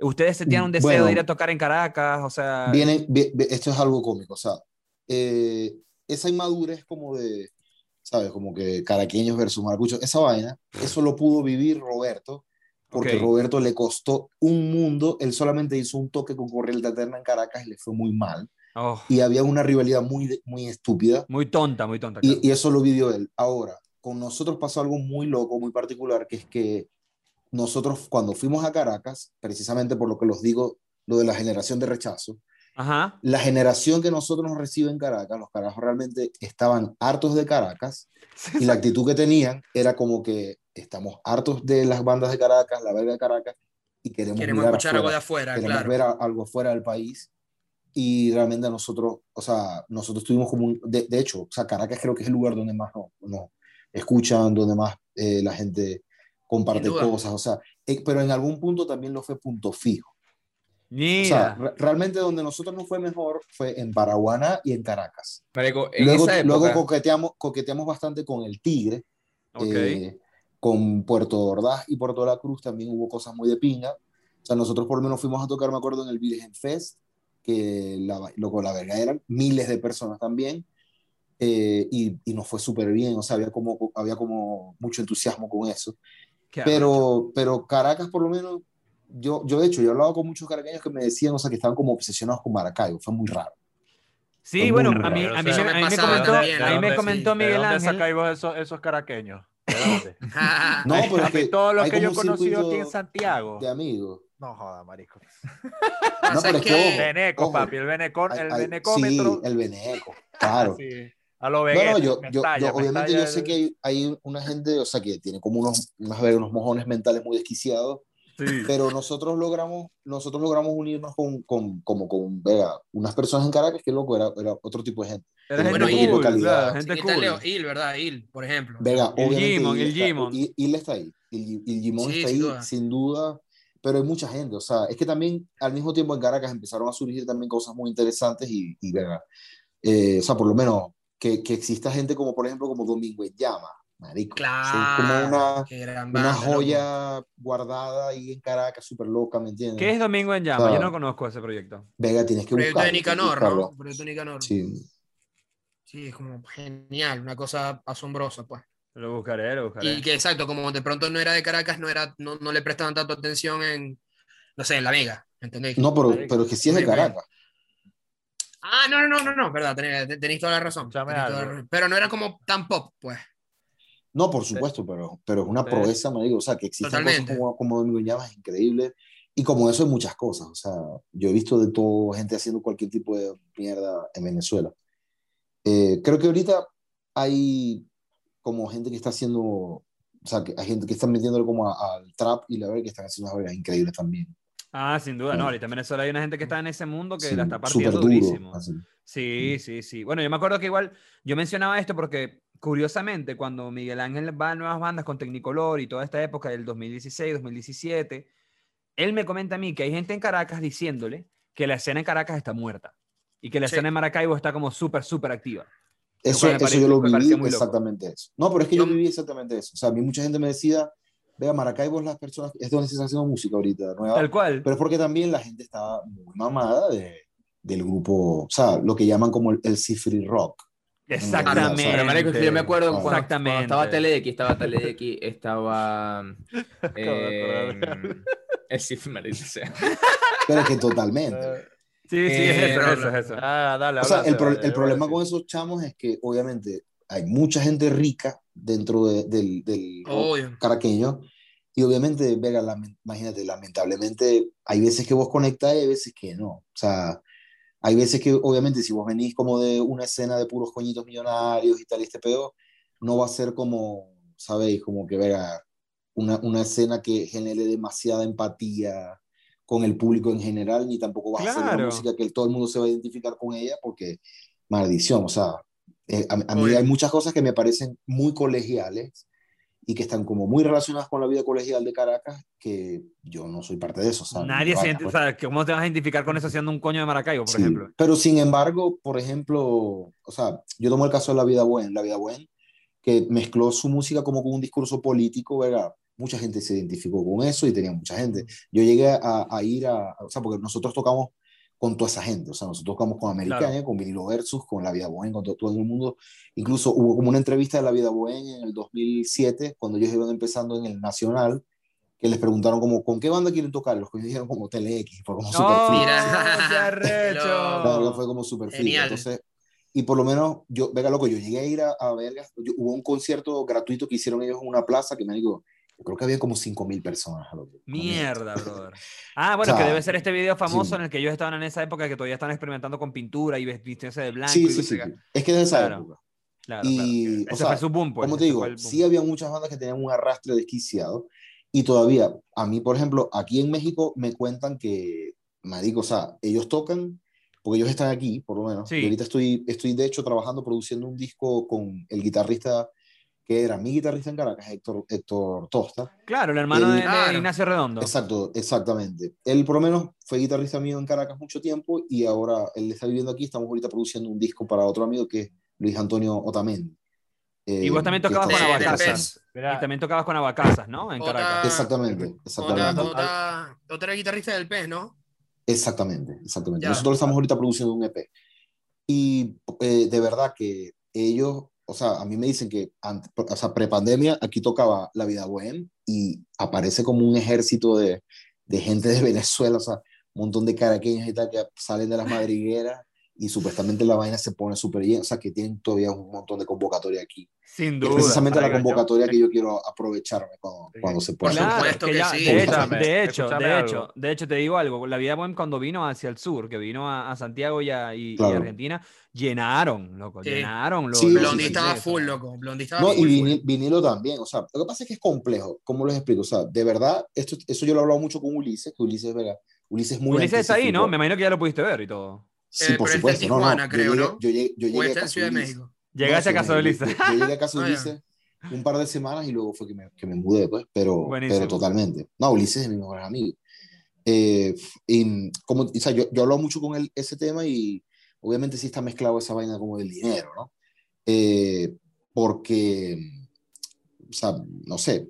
Es que yo, me acuerdo que una hubo percepción vez- distinta, el alcance es distinto con las armas que Sí. tenéis y entonces o te conformáis o, o te explotáis así en cuanto a... Sí, no sé, o sea, yo por, por lo menos es cómico porque eh, me acuerdo una vez que hubo como un, un- o sea, yo, yo por ejemplo, yo soy cero de, de hablar por internet o pelear por internet muchísimo menos, nunca en mi vida he Claro. hecho eso, Claro. Eh, no estoy, no vine en el mundo a eso, y mm, por lo menos fue cómico porque mm, hubo, hubo alguien que dijo como que verga, como que Telex es la mejor banda, o sea, siempre hay gente que, que pone como esas cosas exacerbadas, un poco exageradas, pero es algo como muy subjetivo, obviamente, la gente tiene derecho de eso también.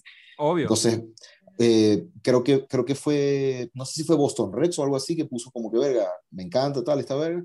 Y entonces salió el manager de, la, de, de- el manager de Vinilo Versus, que me- también me parece como vergación. O sea, es como un coño viejo manager, te vas a poner como con esas vainas. claro, ¿para qué? Entonces, el carajo salió así como que, no, a mí no me parece, que tal, se me haga totalmente absurda.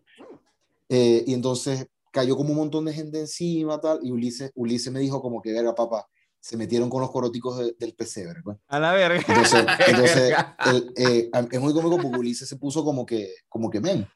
O sea, lo que pasa es que vos no te va a llegar como un tipo de banda que habla como desde un punto humilde, de la, de la Real. crisis. Claro. Exacto, o sea, para vos, para entender, vos trabajas como con coños ricos, o sea, ahí empezó como a tirarle púa.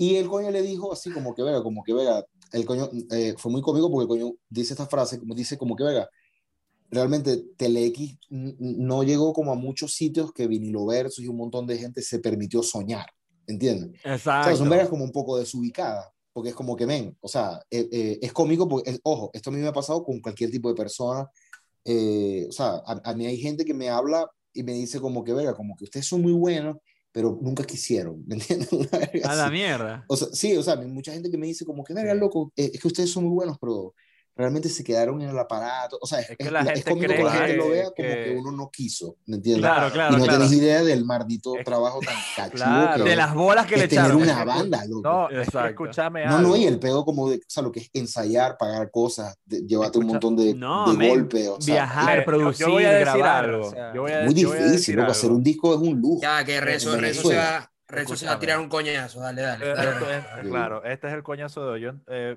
Eberto, porque sepa, yo todo, en todos los coñazos, en todos los capítulos me tiro un coñacito. El de hoy. Ajá. Sí, marico, a mí no, me- no, no tengo pelos en la lengua. Primero, bien. yo me acuerdo de una época, pa, pa- volviendo un poquito atrás con el tema del, del Cifri Rock, marico, que yo tuve mucho, yo me alejé mucho de la música que se hacía en Caracas, porque a mí todas las bandas me Ok. sonaban iguales. Y te voy a decir cuál es el tema, que si, compadre, usted se mete en Spotify y la busca, esa era, esa era la fórmula. Ok.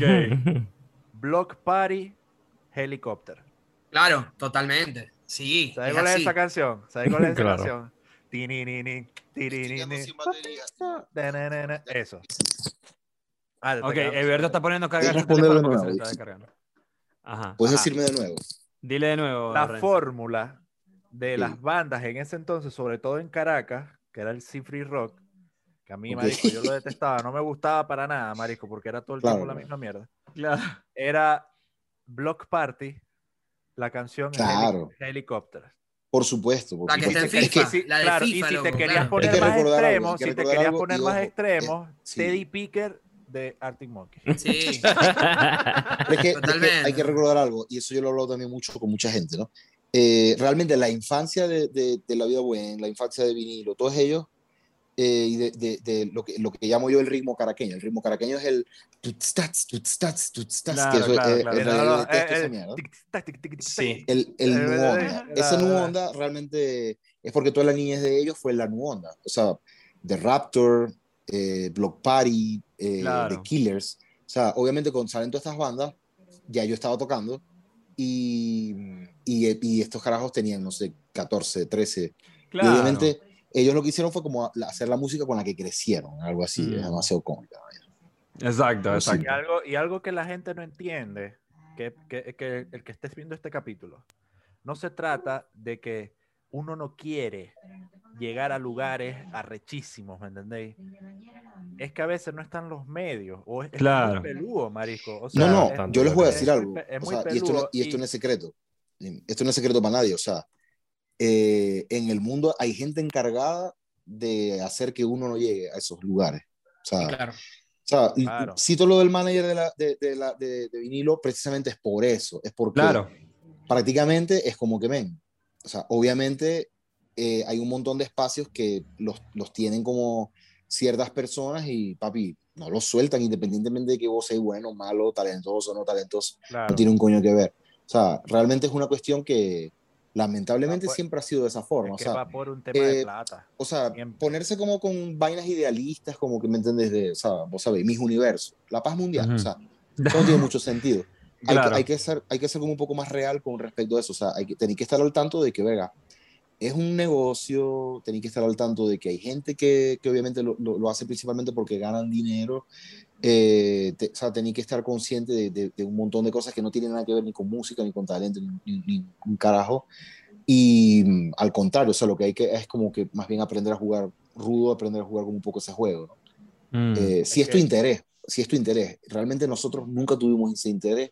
Y nunca tuvimos ese interés porque al final yo, sin que me quede un coño por dentro, o sea, nosotros somos una maldita banda muy chauvinista y una banda muy local y realmente a mí siempre lo que me interesó fue poder compartir la- esa música con la gente de Maracaibo y lo demás. De verdad ha sido un plus. O sea, lo demás realmente a mí no me importa.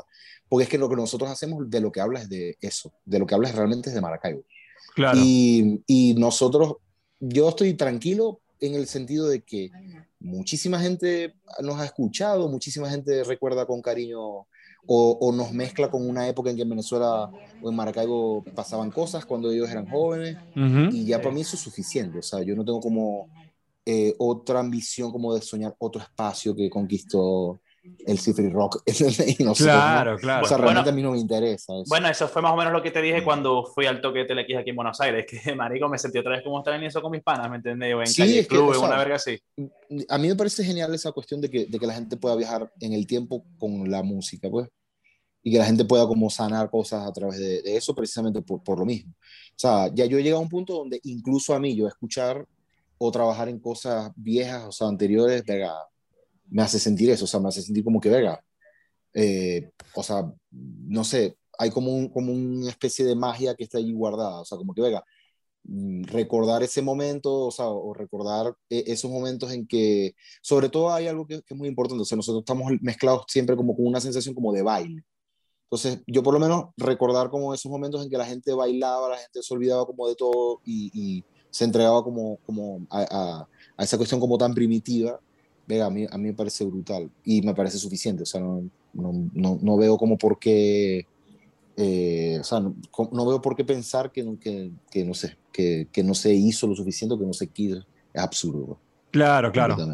Qué arrecho. Yo te quería preguntar unas cosas ahorita, Berto, en, en cuanto a la actualidad. Eh, ¿Ustedes están trabajando entonces en un disco de TeleX y estás trabajando en un disco Sí. tuyo también como presidente? Sí, mi disco ya está listo. Mi disco, de- eh, estoy haciendo un máster especial para poder montarlo en las plataformas. Ya, ¿y dónde lo Eh, grabaste? Porque si, si bien dices que quieres llegar a este, a este sonido como de estudio, bien, como bien Lo grabé en un estudio en Maracaibo, eh, que cuando lo grabé el estudio estaba completamente nuevo. Eh, Ok. Y lo hice porque el ingeniero del disco, que fue el mismo, la misma persona que mezcló el Ilustre Ventanal, eh, el ingeniero era el ingeniero de ese estudio y el estudio quedaba en, eh, en Palacio de Eventos, muy lejos, Ah, mira. realmente. Eh, Sí, en el Maruma, pues. Eco, Eco- Studio. Entonces, vega, grabé como el, como el 80% del disco allí, lo demás en mi casa, y tuve que grabar los coros en Caracas porque con los apagones no pude seguir trabajando en Maracaibo. Eh, grabé los coros con mi corista en, en- en Caracas, que es María Belén Franco. La conozco. ella- su, ella- su hermana, ella- su hermana es. Su hermana es de mis mejores amigas, loco. Está acá en Qué, Santiago. ma- qué magnífico. Bueno, ella es una belleza de persona y can- cantante increíble. Ujú. Ella cantó conmigo desde el 2016 eh, y entonces, el- obviamente cuando yo compuse el disco, lo compuse pensando en ella, muchas cosas, y ella grabó coros, grabamos en Caracas, ella está viviendo en Caracas ahorita. Sí. Y, y en 2020, el año pasado, grabé las voces en Miami porque me quedé atrapado en Miami, en la pandemia. Entonces, y también tenía que grabar trompeta, saxo, clarinete, algunas cosas, las grabé también en Miami con unos amigos. eh, y, y eso es todo. Pero el 80% del disco está hecho en Maracaibo, realmente. Qué arrecho. O sea, y vos habéis ido cargando con estos archivos .waf para arriba y para abajo, pues. Claro, por supuesto. O sea, de hecho, yo cuando viajo siempre me llevo un par de discos duros con todas mis cosas, por si acaso, porque me ha, me ha pasado este tipo de locuras. Claro, nunca Entiendo. como ahorita que me fui de mi casa hace un año y, y dos meses, una vez así, no volví más nunca. Eso fue un poco Claro. loco. Claro. Eso fue A ver, ahorita, en este momento estás en México, pero ¿cómo veis, cómo veis vos la etapa de Eberto Áñez en México? O sea, vos, vos, Brutal, vos crees loco. que... O sea, ¿vos crees, Brutal, vos o crees que sea- te vas a quedar ahí o tipo tenéis pensado en un futuro Sí, mudarte sí, a sí. Argentina? No, no, no, no. No, no, yo voy a quedar aquí Ok. eh, y me parece que esto es un buen centro de operaciones. O sea, me parece que de aquí puedo volar donde quiera, me parece que y, eh, hay como una buena, digamos, como buena conexión comercial con Estados Unidos, se Ujú. encuentra de todo, o sea, y lo más importante es que aquí hay, aquí hay unos músicos que tocaron conmigo anteriormente, que, o sea, por lo menos, aquí está el baterista original de Presidente, que es Armando Rosales, que es artista Ok. plástico, y es como el mejor baterista con el que yo toco en mi maldita vida, o sea, es, es- es genial tocar con él de nuevo. Eh, Arrechísimo. está Héctor Tosta, que es genial volver a tocar de nuevo con Héctor. Oh, No. ¿Será que se le apagó el teléfono? Puede Sí, yo ser. creo que se la Sí, apagó. se, se la apagó. La Porque él decía que lo, estaba, lo necesitaba cargar, marico. Y Ajá, él, pero- suel- él sueltó la mama más rápido. Marico, pero eh, a mí me, a mí, te voy a decir algo, a mí me da demasiada rechera que, que sí, lo, lo que él dice, como que, verga, no, ustedes no quisieron, o sea, Eso es un, son hijo de como- puta. Marico, y te voy a decir algo, pasa mucho en Maracaibo, fácil decirlo de en. Caracas, en Venezuela en general, Marico, pasaba mucho de que si tenías plata, Marico, estabas casi que asegurado, o sea, y asegurado en el sentido de que vais fijo para nuevas bandas, vais fijo para los toques más cachudos, o sea, Claro. se ve mucho eso, Renzo, ¿me pero-? Pero respondértelo a vos mismo, o sea, básicamente. que cuando ustedes hicieron el video de Maracaibo, ¿qué tan Mm. peludo fue coordinar, grabar el, el, el, Ah, el pues. video? Bueno, Mario sabe de eso porque Mario es el que estuvo de Joda, cabeza en marico. ese proyecto. Tenían la pues, suerte, tenían la o sea. suerte de que, de, de que Ronald, por ejemplo, ok, Ronald, Ronald este, grababa, mezclaba todo lo demás. Pero si no, papi, ajá, tenía que salir a ver dónde coño, ¿me entendés? A pagar, a pagar, a pagar. Porque esa es la verga, marico. Que limones. ¿Cuánto nosotros pudimos trabajo hacer. hubo, no, cuánto pudimos- trabajo hubo en Marico, empacar fíjate. el disco en físico de página? No, no, marico, mira, nosotros pudimos haber, nosotros pudimos hacer todo eso que hicimos. Primero con cobres de nosotros que sacábamos de nosotros, marico, o sea, dejamos de comprar cajas de cigarros para pagar esa verga, ¿me entendés? Claro. Y, y, y me Bueno, nosotros que- con el disco, la, la misma prioridad. Marico, que vender la teléfono, prioridad. verga, tal. tal. Y me acuerdo, que, No. me acuerdo que nosotros teníamos la suerte de que, verga, hay que mencionar esto, porque es muy importante. Las personas que estén viendo este video y las personas que son de Maracaibo o de Venezuela, este es el tipo de cosas que pasan en las escenas, que a mí me llama mucho la atención. O sea, hay gente que está tan metida en una escena o que es tan fanática de una escena o que le gusta tanto lo que está pasando en su ciudad, que se entrega y, y le- y- y quiere trabajar en pro de esa escena. O sea, por ejemplo, nosotros tuvimos el chance de, de trabajar con Jesús Azul, que es Jesús Durán, que este chamo, que era un fotógrafo que se literalmente se llegaba a todos los toques, loco. A todos los toques de Sí, página, el sí chamo estaba tomando fotos y estaba ahí apoyándonos. Y yo le dije, verga, loco, de verdad que si vos, no- nos parece increíble el apoyo que vos nos brindáis. O sea, el chamo, marico, nunca nos cobró nada, siempre estaba ahí apoyándonos, se, sabía todas las canciones de página, era, era fan de la banda, ¿me entendéis? Y además, amigo nosotros, yo llegué a ir a su casa muchas veces, ¿me entendéis? Y, y- el chamo, él fue que, gracias a él realmente existe el video de Laberinto, porque él es quien se prestó y dijo, loco, eh, si ustedes quieren hacer algo, avísenme y tal. Y yo le dije, verga, nos gustaría hacer un video de, de esta canción. Y me acuerdo que desde los momentos del toque en el Baral, loco, que esa verga fue que a principios del 2015, el chamo empezó a Sí. recolectar videos de todos los toques que nosotros hicimos durante Sí, ese sí. año. Y después, ese video casi no sale, porque nosotros no teníamos quien lo editara. Porque lo iba a editar él, pero él como que no sabía muy bien editar video y marico, le empezamos a dar miles de vueltas y Ronald al final fue el que salió rescatando y fue el que dijo, ¿sabéis qué? Esta verga la voy a editar yo, me voy a tomar mi tiempo para editarlo y lo voy a hacer, pero voy a hacer que quede bien. Y verga, sincer- sinceramente todos quedamos como muy satisfechos con el resultado. Y el video de Maracaibo, el video de Maracaibo fue algo pago, loco. O sea, nosotros tuvimos literalmente que poner plata cada uno de nosotros de nuestro Imagínate, bolsillo, claro. invirtiendo plata, loco, creyendo en el, en el proyecto, ¿me entendéis? Porque queríamos hacer un video que le, que le rindiera honor a nuestra ciudad, también porque estábamos claros que prontamente íbamos a emigrar. Entonces, No, es que como ya, que- ya estábamos afuera. Sí, o sea, ya Renzo, por Claro. ejemplo, ya Renzo estaba en Chile. Yo no por estaba. ejemplo, ¿me? Exacto. Entonces, marico, nosotros tuvimos que sacar plata de, de donde no teníamos para hacer eso con, con, con Ernesto, que es este chamo que, que, que se llama en, en, en, en Instagram, que a- en ese momento se llamaba Revista Now, porque él tenía una revista y era un Sí. fotógrafo de Maracaibo muy reconocido, que a mí me gustaba mucho, me gusta todavía mucho su trabajo fotográfico. Y yo dije, ¿sabes qué? Si vamos a hacer algo bien para Maracaibo, para esta canción, para este video, para esta ciudad que es nuestra ciudad natal, yo voy a hablar con una persona que me parezca que es increíble y voy a hacer un presupuesto. Y hablé con él y él nos dio un presupuesto, lo que creo que en ese momento eran 100 dólares, una verga así.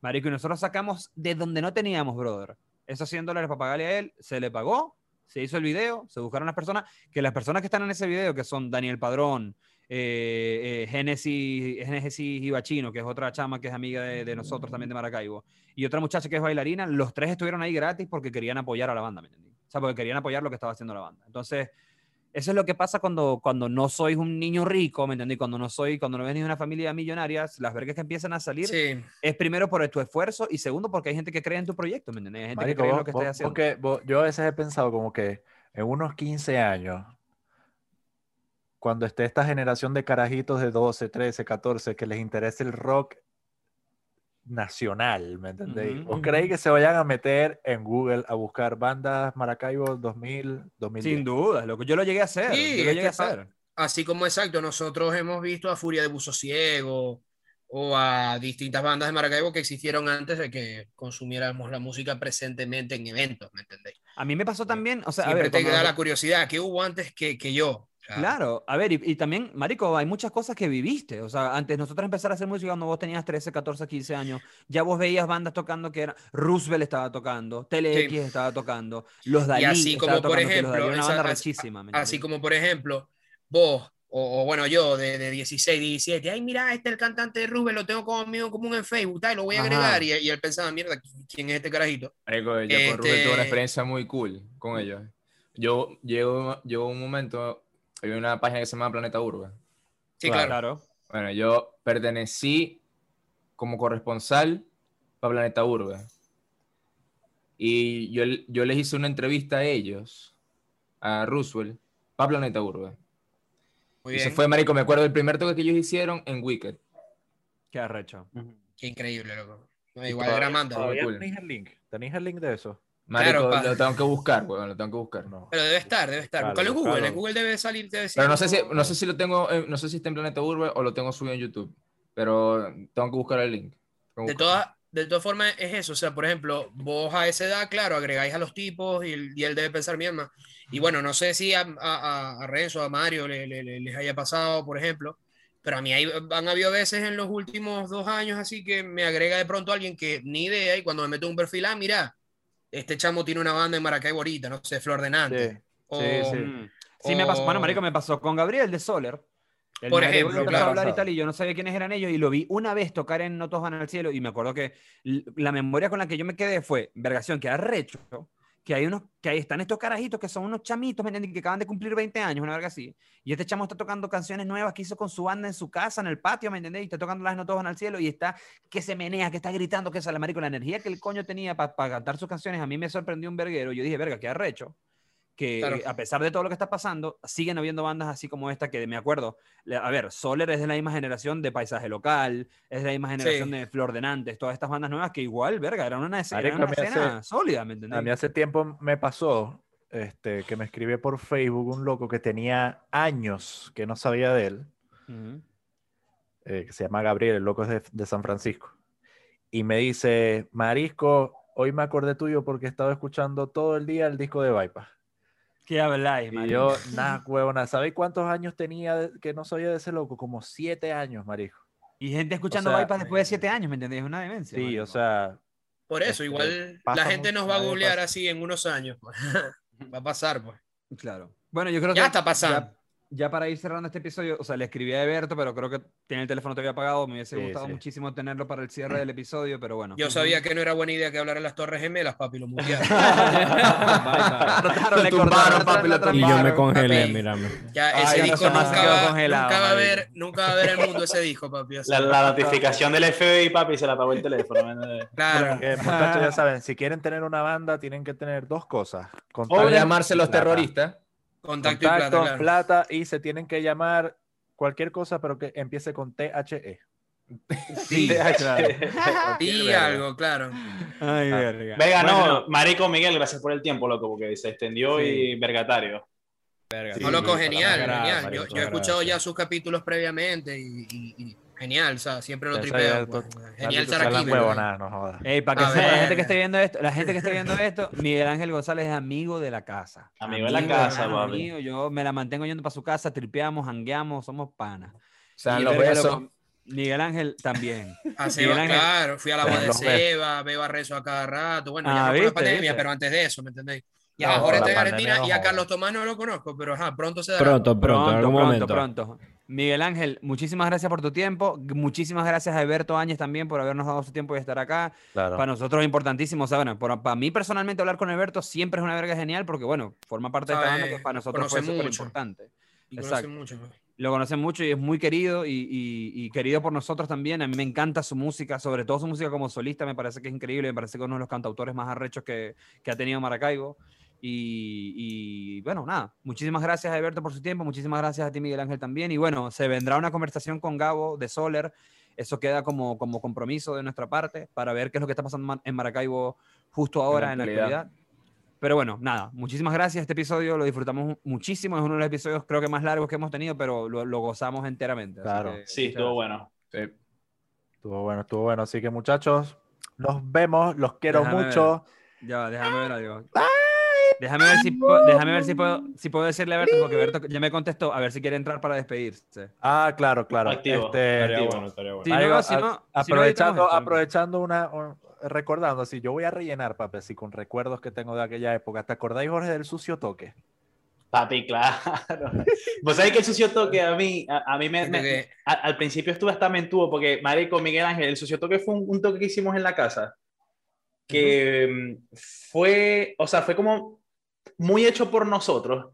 O sea, con que sí, con Kai, estaba Cairo, estaba la banda, que la que tenés José Aguirre en ese momento, que no me acuerdo cómo se llamaba, porque fue antes Ay, de... va. Fue Ay, antes, fue de no, pero fue antes de vino ácido.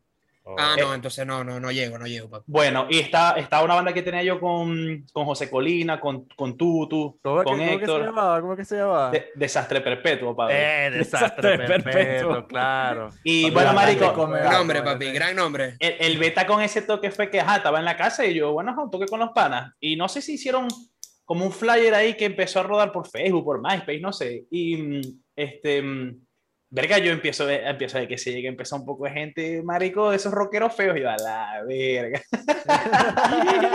Nah, di que "Ey, yo no invité a esta gente, compadre. Sí, Pero fue, estuvo bueno, estuvo bueno.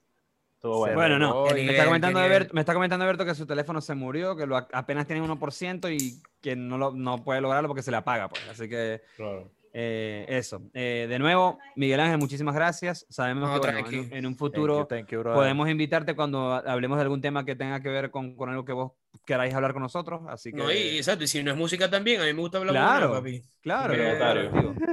Algún día, bueno. contaremos, algún día contaremos la historia del Ave Mayo. ¿Qué es eso? Claro, claro, claro, papi. Un chistecito ahí de que, con, con Sebas que queda para un próximo capítulo, papi. Ok, bueno. Que la gente quede así conectada y que a la verga, ¿qué es eso? Le decimos a las personas que han visto este episodio que muchísimas gracias por haberlo visto y les recordamos suscribirse a nuestro canal si les gusta nuestro podcast, denle like a este video y ayúdenos a llegar a nuestra nueva meta que es llegar a 250 suscriptores. Que bueno, poco a poco vamos avanzando para llegar a esa Escuchen meta, así todas que- las bandas que nombramos acá, marico. Sí, escuchen todas esas bandas que nombramos acá, Todas. esas bandas. Todas que- Hasta en que, Spotify. hasta las que, Es más, hasta las es que más, puteamos, hasta que los, puteamos. todos los Sí. grupos de Facebook que hay por ahí de escena local, Zulia Rock, compartan este video Eso, sí, papi, eso. totalmente. en los grupos, tal, porque aquí se abarcó mucho. Así que nos vemos, muchos. Bye. Bye. Positivo. Chaito. Gracias.